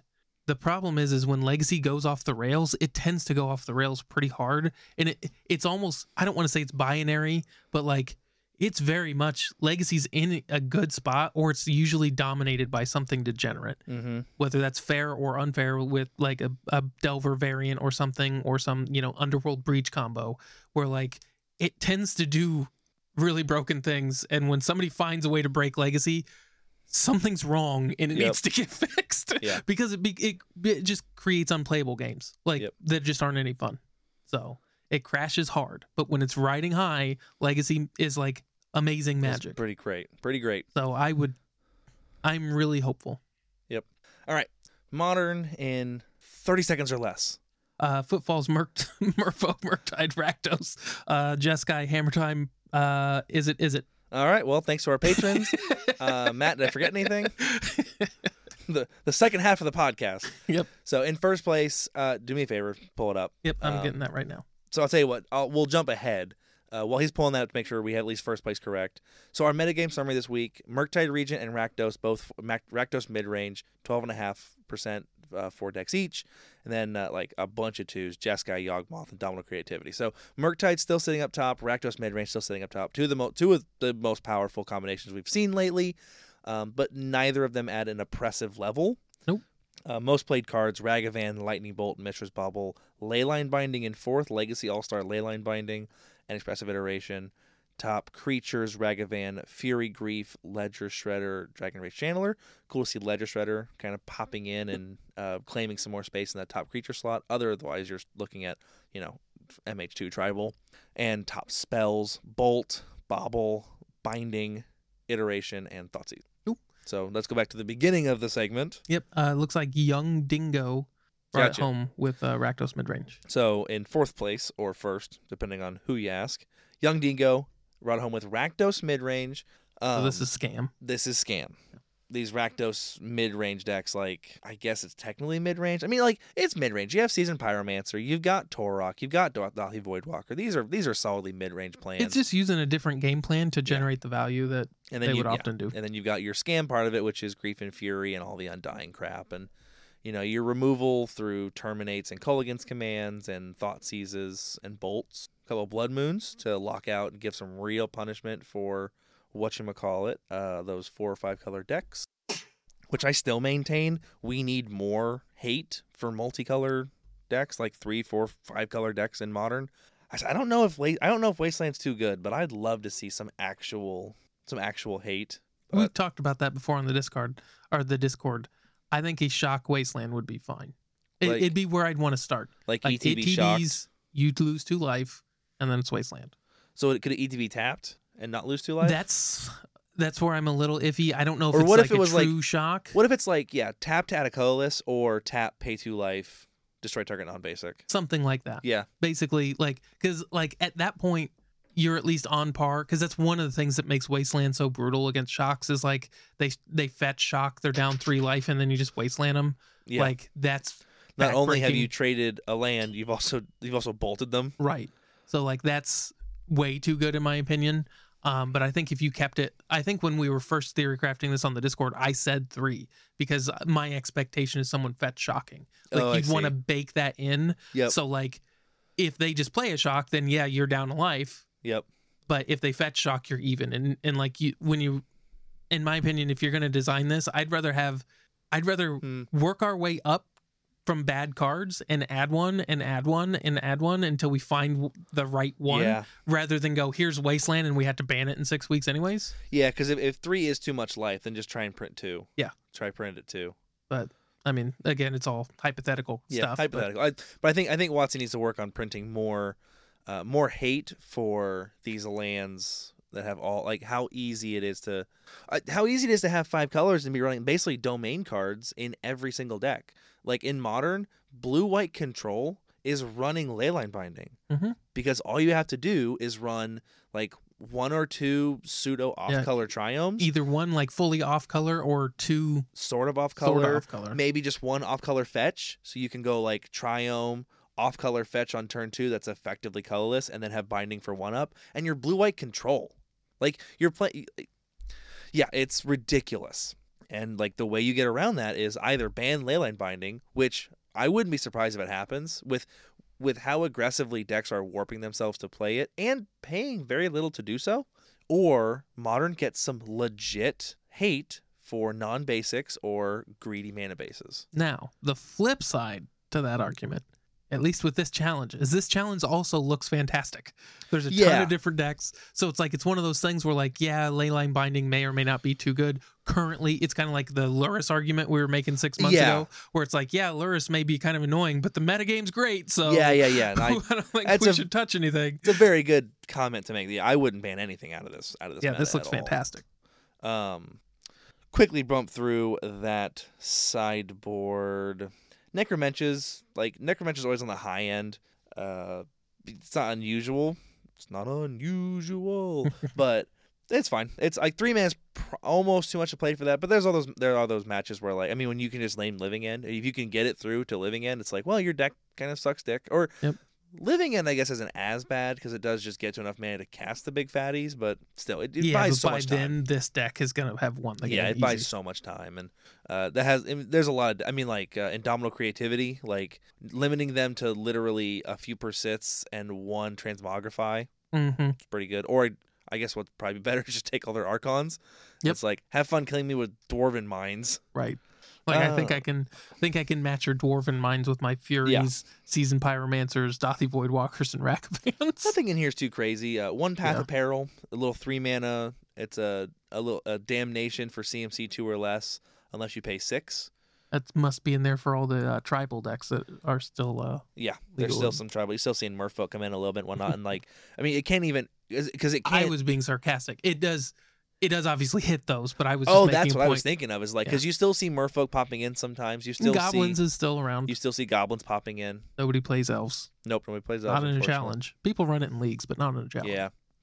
Because you because if you look at the mana base, uh, except for the Blood Moon treasure tokens, it literally can't even pay six because it's it's a four white black. Yeah. So it's really only there to be hitting the little stuff. And there's only one of them, and then a Hidetsugu consumes all. Another one of kind of sweep up, get some value, maybe take care of some problems, and you know, exiling graveyards is probably one of the biggest things that does is getting rid of those graveyards.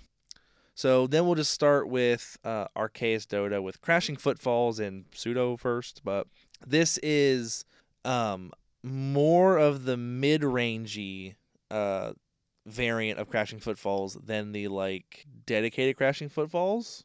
And so you've got the Ardent Pleas, you've got the Leyline Bindings, you've got the Become Immense, um, and the Furies. I was gonna say I I don't remember seeing become immense No, in any of this list, but that's kind of hilarious with Fury. like Yeah, because yeah, six. So Fury, if you can get take Fury out, yeah, take eighteen. Yeah, a nine nine double strike. Yeah, the Become Immense definitely definitely been an add on. But so like Dead and Gone somewhat, but Fire and Ice for sure. Violent Outburst. Uh, you've actually completely lost Shardless Agent in lieu of Ardent Plea, which is odd to say the least. Are we looking at the same list? This one's got the one I'm looking at has Shardless Agent. Oh my gosh, it sure does. I saw Fury and just my brain erased. So anyway, so you got Shardless Agent. You Yeah. got. I'm tired, guys. oh boy, I'm tired, and I got excited, and I just kind of drained my last reserves of of energy. So I'm sorry. Yeah, Shardless Agent, Violent Outburst, the extra two with Ardent Plea, uh, flexing in the mana base pretty hard to make Leyline Bindings work, but it doesn't matter because you get to run fetches and triomes. Um, and some of these ex- just just some extra really valuable, powerful cards like Fury, like Dead and Gone, uh, like Become Immense, the Leyline Bindings for answer. And then your sideboard, uh, very compact, some Force of Vigors, some Mystical Disputes, some Endurances, Unmoored Ego, which is just if you don't have black, it's like basically the exact same thing as Necromentia, Mm-hmm. and a Gemstone Caverns for those games when you're on the draw, which makes sense to put it in the sideboard since ideally you want to be on the play in the first place in game one. So you're only bringing that in for on the draw games when you have a chance of cheating it in and getting ahead on mana. Yeah. Second place, sort of, whatever, on this list is Merfolk. And I don't want to go through this entire deck. 'Cause There's a lot of, but like, so things like, so the Svelum, Svelin, which is that new Merfolk, it's not a Merfolk Lord, but like it, it's Yeah. an, as long as you have Merfolk, it's indestructible. It gives your Merfolk Ward one, which is, Very good. I would disagree. It's not nothing. It's very good when what you have is a team. Merfolk one doesn't perfect protect a Murktide. Merfolk w- or uh, Ward. Ward. one when you have six creatures out. Yeah, I guess that's effectively Ward six. Cause, yeah, because you Like- yeah, in fairness, because you have to kill like if it ha- if you have is it three other or well, it's not so much that like it's the fact of the matter is, is like if I could make it so my elves all cost one more to target, like Yeah, it does get a lot harder. it's a lot hard because you have to kill like all these moving parts, Well, not just one dude. And Sven Sven whatever this this Merfolk god, as long as you have two other Merfolk, has indestructible. yeah, So yeah, she's really hard to kill until you've killed a few of them, and that's true if you're trying to kill two or three of them and they each have ward one. Yeah. That does make it quite a bit different. And whenever she attacks, she draws a card, which is pretty good. A, a three four Yeah. with indestructible that just draws a card a turn. And and is realistically, given the way the decks are built, probably going to have Island Walk, yep. and uh, you're probably going to have an island. So the only Shaper. only the really two cards this deck is picking up from recent is one the Tide Shaper, which is actually a really cool card. It's great for a lot of reasons. One mana one one, but it has kicker one, and then uh, if your opponent has an island, it gets plus one plus one, which is going to be quite often. It's just a one mana two two, but when it ETBs, if you pay its kicker, you can you can uh, spreading seas one of their lands. Yeah. Which basically makes it an island and nothing else. So it either one fucks them on it fucks them on mana like gets rid of their triome. Yep. Hypothetically, or two, it just kills Urza Saga. hmm Both of those are great, actually. And three, in the event you're playing, let's say Rakdos Scam, it turns on uh, Island Walk because you know they've got two swamps and two uh, two mountains, and it's like, well, Island. now you have an island, and I have a Lord of Atlantis. Well, and it's it's so important. Merfolk's Merfolk has run spreading seas, and this list still runs spreading seas. Mhm. So you got four of the Tide Shapers and still two more spreading Yes. seas. Like that's how important. Because like Merfolk are not very good in general when you can just block them. Yes. Because like again, it's one of those things where like individually these cards aren't very good, Yep. but together they're very good. The, the, there's a reason we're running eight Island Walk Lords. Yeah. Because the Island Walk is really fucking important. And there's another card we've got here called Rishadan Dockhand that saw, or that got a lot of chatter in the very beginning of spoilers. People were wondering if this was going to replace or add on to Rishadan Port in Legacy. Mm-hmm. Now, there's obviously a couple reasons why it would and it would not. And the clear reason why it would not is that it is a creature that is summoning sick and thus slow and easy to kill. Now, one of the reasons it would, and I'm sure you thought of this because you're fucking smart, but I hadn't thought of it until someone explained it to me, was it is mana neutral where Rashad Port is mana negative. Yeah. And I never thought of it that way, but Rashad Port, you have to pay one and tap it. I should say this card does. I'm sorry. It's a one-two Merfolk for one blue with Island Walk. Pay one, tap it, tap target land. So the same text as Rashad Port, but Rashad Port, you turn two of your lands sideways to turn And one of their one lands. of. Yep. Whereas this, once it untaps and once it doesn't die, which it'll die because it's one, whatever, you're just trading your one of yours for one of theirs, and that's, I mean, twice as efficient. One, you know, that's not one more than two. Isn't one more mana than one? It's twice, and that's a huge difference. Um, I don't know if it makes the card good, but it does make it a way better source of res- uh, way better at resource denial, um, while allowing you to develop your plan after that, it's everything you expect to see. I mean, like all the merfolk you expect, the lords, the Silvergill adepts, the couple subtlety, just for some cheeky quick counter spells. Uh, Voldarin. The uh, I I missed this actually. The Voldarin Hex Catcher, which duh, of course they got That the new very good. the new Dominaria, uh, the new Dominaria Lord, one in a blue for a one-one with flash. Merfolk get plus one plus one, and you can sack a Merfolk to force spike A non-creature spell. a non-creature spell, which is super relevant, especially in a world where you're pairing that with Spellum. Yep. Like very, very relevant. So and the big thing there is board wipes. yeah, I will. You're gonna tap out on turn four for whatever. yeah, Cool. Uh, I'll gladly trade two Merfolk to keep Yeah. the three, correct. Hundred percent. You do that Yeah. every time and on top of just because they're gonna die anyways. and there's a lot of times where a two mana, I mean a flashing Lord. Just like one, it fucks up blocks, and two, it just it just makes lethal. Where it's like you were going to four, now you're zero, and Yep. that's lethal. And it's Uh, got great art. Looks Yeah, I know they did a really good job beautiful. on it. I think it looks wonderful. Vardar- Voldarin Hex Catch, Vod, not Voldarin. Vodalian. Dalian. Vodalian Hexcatcher. Very good looking card from Dominaria. But dismembers, Aether Vials, couple spreading seas. Um, yeah, all the lands I expect. And then a sideboard. Nothing nothing really special. Nope, stuff we've seen before. Yep. Third place, well, third on the list is Murktide Regent, uh, Blue Red Delver in, Modern. This is one of the Ledger Shredder variants. Yep, with Ledger. So you have, you have Dragon Rage Channeler, Ragavan, Ledger Shredder, Murktide. Uh, a couple threes in there, kind of making room for everything. Yep. And then this one, like blue red, in typically speaking in modern, doesn't like overhaul the deck like the no Delver Delver decks do, where they're like trying to be more of a mid rangey game plan. They just jam the Ledger Shredder in there Yeah. and then cut a couple cards. So it's a good card. I mean, they cut It a is a good card. DRC. I said I don't think it's I don't think it's amazing, but whatever. I mean, like, well, so these are they're down to like twenty bucks a piece. Like they're kind of inching their way back down. I this this feels like a ten to fifteen dollar card to me.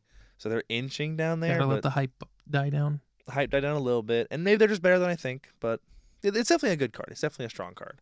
Um, after that, nothing nothing out of the ordinary between the main and the side Yeah. at all. Actually, pretty basic stuff. Uh, we did fourth place already. We did Young Dingo, which actually won.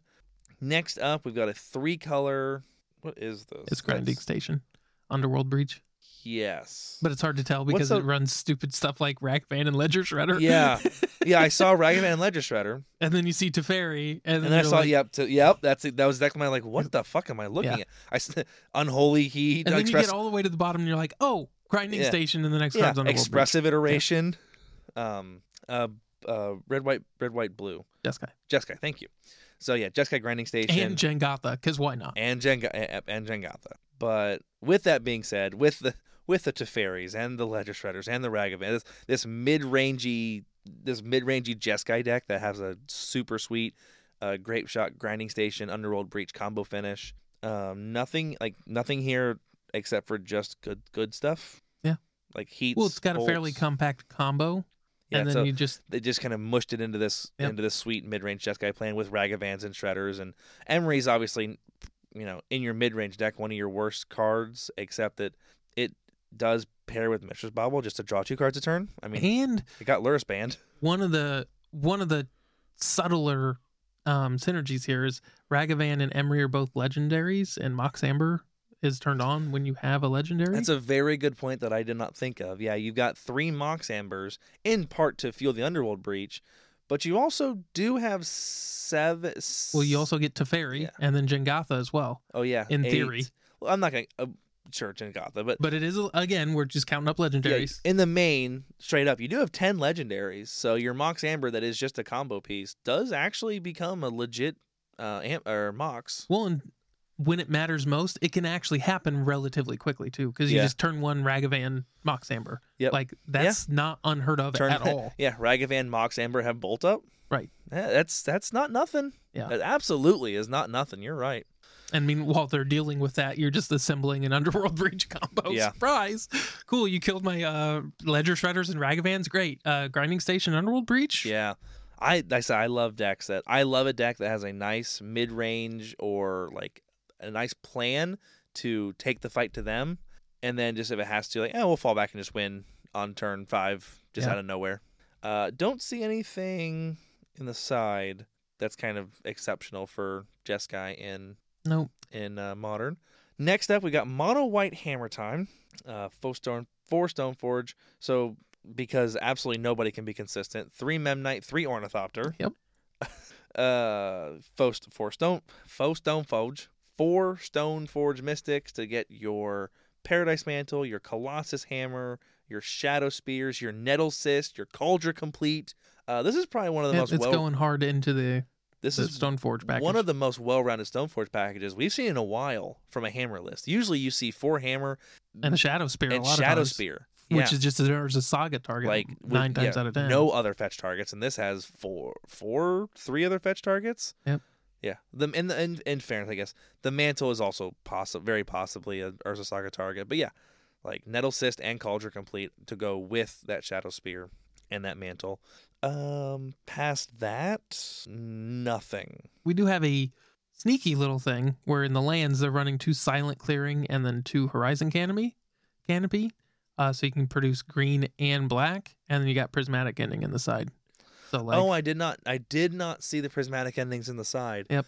So technically you can yeah. do a three or a two the x is two uh, for Yeah, you're a mono. You are a mono white deck that can hit its a fairy with prismatic ending. Yeah. And yeah. these uh um the horizon lands are just pretty typical to be run in these kind of decks anyways because they effectively just cycle Yeah, they're free rolls. It's Yeah. oh i don't need my eighth land Yep. you will lose a little bit of life to them sometimes. There are some percentage, some very small percentage points lost, but I mean, yeah, they help mitigate flood and they help give you extra lands or extra colors for prismatic ending. Yeah. Did you notice the cheeky one of mana tithe? i did Yeah. Derek is very happy wherever he is. those mana tithes. because someone got mana tithed on Sunday. No one expects it. It's like Stifle. Yep. No one. Every time I'm playing on MTG, which I don't play on MTGO very often anymore, but every time I play on MTGO and I go to crack a fetch and they'd hold priority, I'd be like, "Don't you fucking dare!" God damn it, Stifle. One blue, you lose. Yeah. Thanks. Glad I kept the two land hand with Ponder. Yep. Yeah. Yep. Cheeky mana. I do love seeing I do love Drannith Magistrate. What an amazing like in a world of Cascade, three Drannith Magistrates just solve that so well. Oh. Doesn't get force negate. You know, dodges force negation. Um, doesn't dodge a lot of the removal, but those decks aren't running that much removal. Any like it dodges fire and ice, and it just shuts those decks down hard. Also, a fun card to play in Commander. Uh, depend uh, uh, if you're the one playing it. Yes. Yep. uh, next up we have Is it Prowess? So of course this is the Giganta deck, because why wouldn't it be? Yep. Uh, DRC, Swift Spear, Soul Scar Mage, Sprite Dragon. Love seeing Sprite Dragon. That Pride card's awesome. Dragon. Sprite Dragon is horribly underplayed. Well, it was. It, it saw plenty of play until you could pay two for a very different dragon. You could pay two for a one-one that gets bigger, or two for an eight-eight. right. Who could still, in theory, get Actually, bigger? who could still get bigger? Yeah, it's true. It's true. Uh, all the, and then like the exact spells you expect to see in uh, prowess, lava dart, lightning bolt, heat, expressive iteration, manamorphose, Light Up the Stage, for baubles, uh, normal lands, a couple uh, like a fiery eye, like that fiery islet, little sack draw. Yep. Yeah, Sideboard. What is this invasive surgery? uh, we saw this. Uh, was it last week or? Yeah. Yeah. Yes, we did. Yeah, a one blue to counter a sorcery, which counters. I mean, there's only two of them. It. I'm there's other things, but it counters all of your cascade Yep. payoffs. And if you happen to have delirium, it just surgicals them. Yeah. which is pretty sweet. It's one mana counter spell surgical. Shattering Spree. You don't see Shattering Spree very often. That's a good card.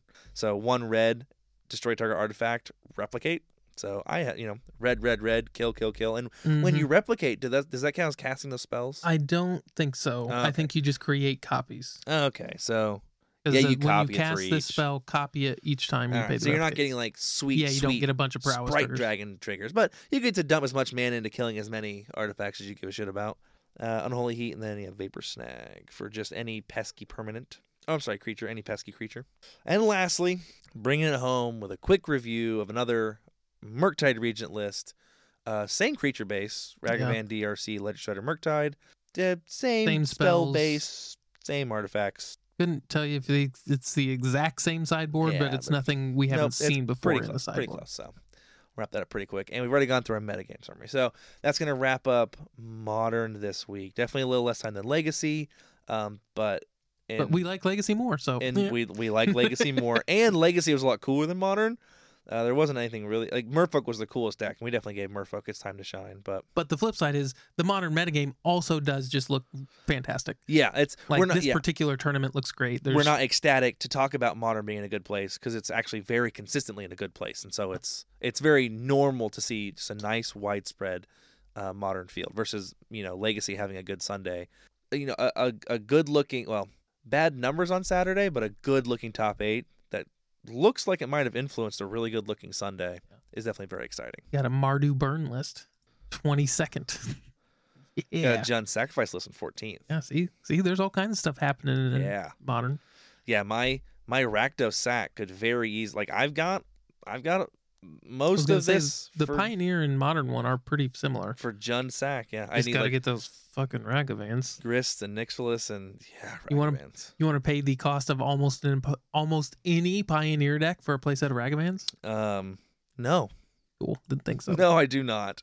Although to be fair, this sacrifice list is actually one of the cheaper modern decks. Yep. at less than a thousand bucks. And that Ragavan is a fifth of it. Yeah, Actually, more like a third of it. yeah, it's almost closer 300 to a bucks, third. Yeah. Yeah. But yeah, some really cool stuff going on in modern, and like usual, like what's it like Sultai aggro in 16th. Mm-hmm. Like there's some there's some pretty cool stuff going on. Like Tar- Tarmogoyf, Titania. Oh, Titania. So this is a, a Titania uh, meld. Well, not not meld deck, but Titania list Oh, with yeah. meld. I kind of wanted to build an EDH Um, deck around that just because, like, Hang on a second. Cool. Is this what I think it is? No, they're only running one Haywire Mite. Uh, I saw Aspiring Spike ran a list. It's kind of like, it was kind of Ponza y, where it was um what's the there's the new necklace that turns non lands into artifacts, mm-hmm. and then there's the one that makes anything into an artifact. gotcha. So he's running all eight of those, a four and four, and then a bunch of like Haywire Mites and like one mana disenchants. And just the plan Just of the deck blowing was up to their just lands, no any anything, Anything, any yeah. permanent, any eh, making anything into an artifact anything in and artifact, and running a bunch of disenchants. on top of having Karn for tutor packages and just shutting shit off. so nice to see Goyf. Yeah, and a Goyf. Or sorry, and and a playset of Goyfs. Yeah. Uh there yeah, cool stuff happening in modern guys, super cool stuff. But that is the end of our modern breakdown. That it, that does bring us uh, towards the end of our podcast. Uh, Matt, was there anything else you wanted to talk about today? So there's plenty of stuff in theory we could talk about. Um, but I'll just the only reason I'm even going to talk about any of it at all is to say there's a bunch of drama going around on like Reddit and Twitter about like secret layers and cheating and whatnot, and like yeah, that's just not the kind of stuff we talk about. yeah. We but unless that's we basically the only thing that's happened. unless we're genuinely interested or real or it's obnoxiously large, we don't really get into Yeah. drama too much. the biggest thing with me is like, regardless of how you feel about the whole thing, just stop buying secret layers. yeah, Not only are they horrible Well- for your game store, they promote bad sales practices in general. yeah, They're just flavor of the month, fear of missing out kind of crap. yep. And the quality of them sucks so bad, it's risky to play them in tournaments. Very inconsistent. So stop buying secret layers. So uh, the way an I would have is, and th- completely ignoring what the guy did and what he said. I didn't see the video. I didn't. I uh, I I saw literally one of his like six part Twitter apology. I don't know shit about him. Um, ev- I've seen a lot of people throwing a lot of shade, being like, "Oh my gosh, secret layer, blah blah blah." Like this is a brand new thing. It's like this has happened before. This is almost every foil that's been printed in Yeah. the past like three to five years. Like this isn't a new thing. including all the secret layers. where like there's been some special foil printed and you can't play it. This isn't a new thing. Now, what, yes, whether or not he or sh- he cheated or what fuck happened, I don't know. But this whole like a car- cards are marked because they're foil. We this isn't new news, guys. We knew this. and this is something Jake and I have talked about. Um, I like people have asked me multiple times, like, "Hey, are you ever going to build like foil elves?" No, it's all and or it's none. not. It's not a money issue. Yeah. and it's not even all or none. You could, you can, you can have all foils in your deck. The way these curl, old foils curl convex, and the other ones Uh-huh. curl concave. They're, they can still be marked cards. they can still be marked. Like yep. the fact of the matter is, if you're playing in a high level tournament, don't run foils. It's just a disadvantage. Like all any angle shooter is gonna go, huh, yeah, the top of his deck looks marked. Judge, and he's not even wrong to do so f- because cheating is rampant in Yes. high level magic. If you see In- someone in- with a if we're card, playing if we're playing for 10 grand, I'm not going to assume you're cheating, but I'm not necessarily shocked if you are. Well, the biggest thing is it's not even that. Hmm. It's not on it I am under no obligation when we're playing for money to give you the benefit of the doubt. yeah, that's true. That's if very we're true. if we're playing for ten thousand dollars or Yeah. five hundred dollars, I in no way have to assume that you're operating in Yep. good faith. And- so if I see something suspicious, I call a judge, and then at that point, it's out of my hands. like and like do you know how often so like i let my sleeves get pretty dirty because i just I whatever thought we weren't going to talk about this, but we're talking about it. yeah i know Uh, uh, tangential stuff. Again, I don't want to cover the the particular guy and his particular drama. so i play on monday all the time right and i play a shit ton i play with i let my sleeves get dirty and who cares and like i notice all the time i'll go to draw a card and i'll notice there are like dirt specks on the back we're playing for fucking five dollars i'm not cheating clearly but not to Well, mention you i'm lose money I'm every week. if I go 3-0, I only lose like 20 bucks because I, I win 20 and put in 50. Um, but like I look at that like that is absolutely cheating. That's a marked card. I Yeah. could easily look at that and be like, oh, the two dots in the top right, that's a if you wanted cauldron to, familiar. Like it's so easy to have cards be marked. It's so so so easy, and it happens realistically so often. Yep. And so to look over at your opponent's table and be like, is that card marked? It fucking could be. Yeah. Whether it's on purpose or not. and don't even don't even confront them about it. Just raise Ask your hand judge. and go, judge. I like to speak to you in private. Right. Yep. That's all it takes. You And don't it's like- have to have a confrontation. You, don't could- have to it could totally be anything. innocent. It could totally be like, it, let's say I just play with that deck all the time, and I happen to accidentally remember that oh, the two dots in the top right corner is the cauldron familiar. I didn't put them there on purpose, but just, Yep. just, and especially a deck like this where like if he only has a handful of foils and it's like, oh, that card looks a little curved, you know, I, I higher. That's Yeah. all it takes. You're right. There, there's, there's, you have no obligation to give your opponent the benefit of the doubt. Yep. And and there's no reason to be a dick about it. Call a judge. That's what they're there for. And be like, hey, judge, I think my opponent may have an unfair advantage because of this, and they are trained. They're literally trained to handle the situations. Yep. So, moral of the story: don't buy secret layers. Yep. Don't play with foils in competitive events. Yep. Buy new sleeves when you play in a competitive event. I agree on all of them. Like, and you will avoid Most almost of all of these issues. Yeah, pretty much all of it. You will at least have made because that's the thing. If bad stuff happens, Uh huh. But if you make a good faith effort on your part to avoid going into any of those situations, you'll protect yourself to the best of your ability. Yep. And at that point, if something happens, something happens, at least you can go, well, I didn't I didn't contribute to this Yeah. mess. Like But- And that's you know judges do little investigations, and that stuff can all feed into it. Where let's say hypothetically you were shuffling and you nicked a card, and a judge determines that might be a marked card, but you're like, look, judge, I mean, I I bought brand new sleeves. I've tried. Like all that might feed into being like, well, you know, I I gotta give you a game loss for this one, but just change it up. Versus you're kicked out of the tournament because you're cheating. Right. Like that's a good way to cover your ass. Is a game take- loss is a lot different than a, D- a it DQ. is. Take all of those precautions to try and set yourself up for the success, so that if an investigation happens, there's a decent chance the judge looks at you and goes, you know, this is definitely this was a good faith on your part to not cheat. We'll resolve this the best we can, and we're not gonna, Right. We're not even gonna do anything. Yep. So So yeah. that would be out of all that drama and whatnot, those are Yeah. the three takeaways in my opinion. Yep. I think they're reasonable, very Yeah. reasonable. So Well, as we end our episode this week, if you would like to contact us, the easiest way would be to join our Patreon and talk to us directly in our Discord, uh, disc or patreon.com forward slash cantrip cartel. Thanks to our patrons, Emperor Rogue, Derek Ashley, Eric Monowolf, Ethan, CJ, Nate, and Jameson. Uh, if you want to email us, you can email us at cantripcartel at gmail.com. You can go and send us messages on our Facebook at Facebook or uh, at cantrip cartel on facebook.com. You could add us on Twitter at Facebook or uh, Cantrip Cartel at at Twitter or uh, at Cantrip Cartel. Guys, it's late. I'm tired, but I don't work tomorrow, so I can stay up a little later and get this done. And you can hit us up on Instagram at Cantrip Cartel. Matt, god damn, is there anything I'm fucking forgetting? nope. I think we should cut it down to one of those plugs per week and rotate through. yeah, you're probably right. All right, we'll see you guys next week. yep. Have a nice night, guys. Matt, it's been a long night. I'm not gonna win the tournament anyway. I concede. Fair enough. I'm going home early. Good deal. I just made the top eight. You're, and I'm driving. You're stuck.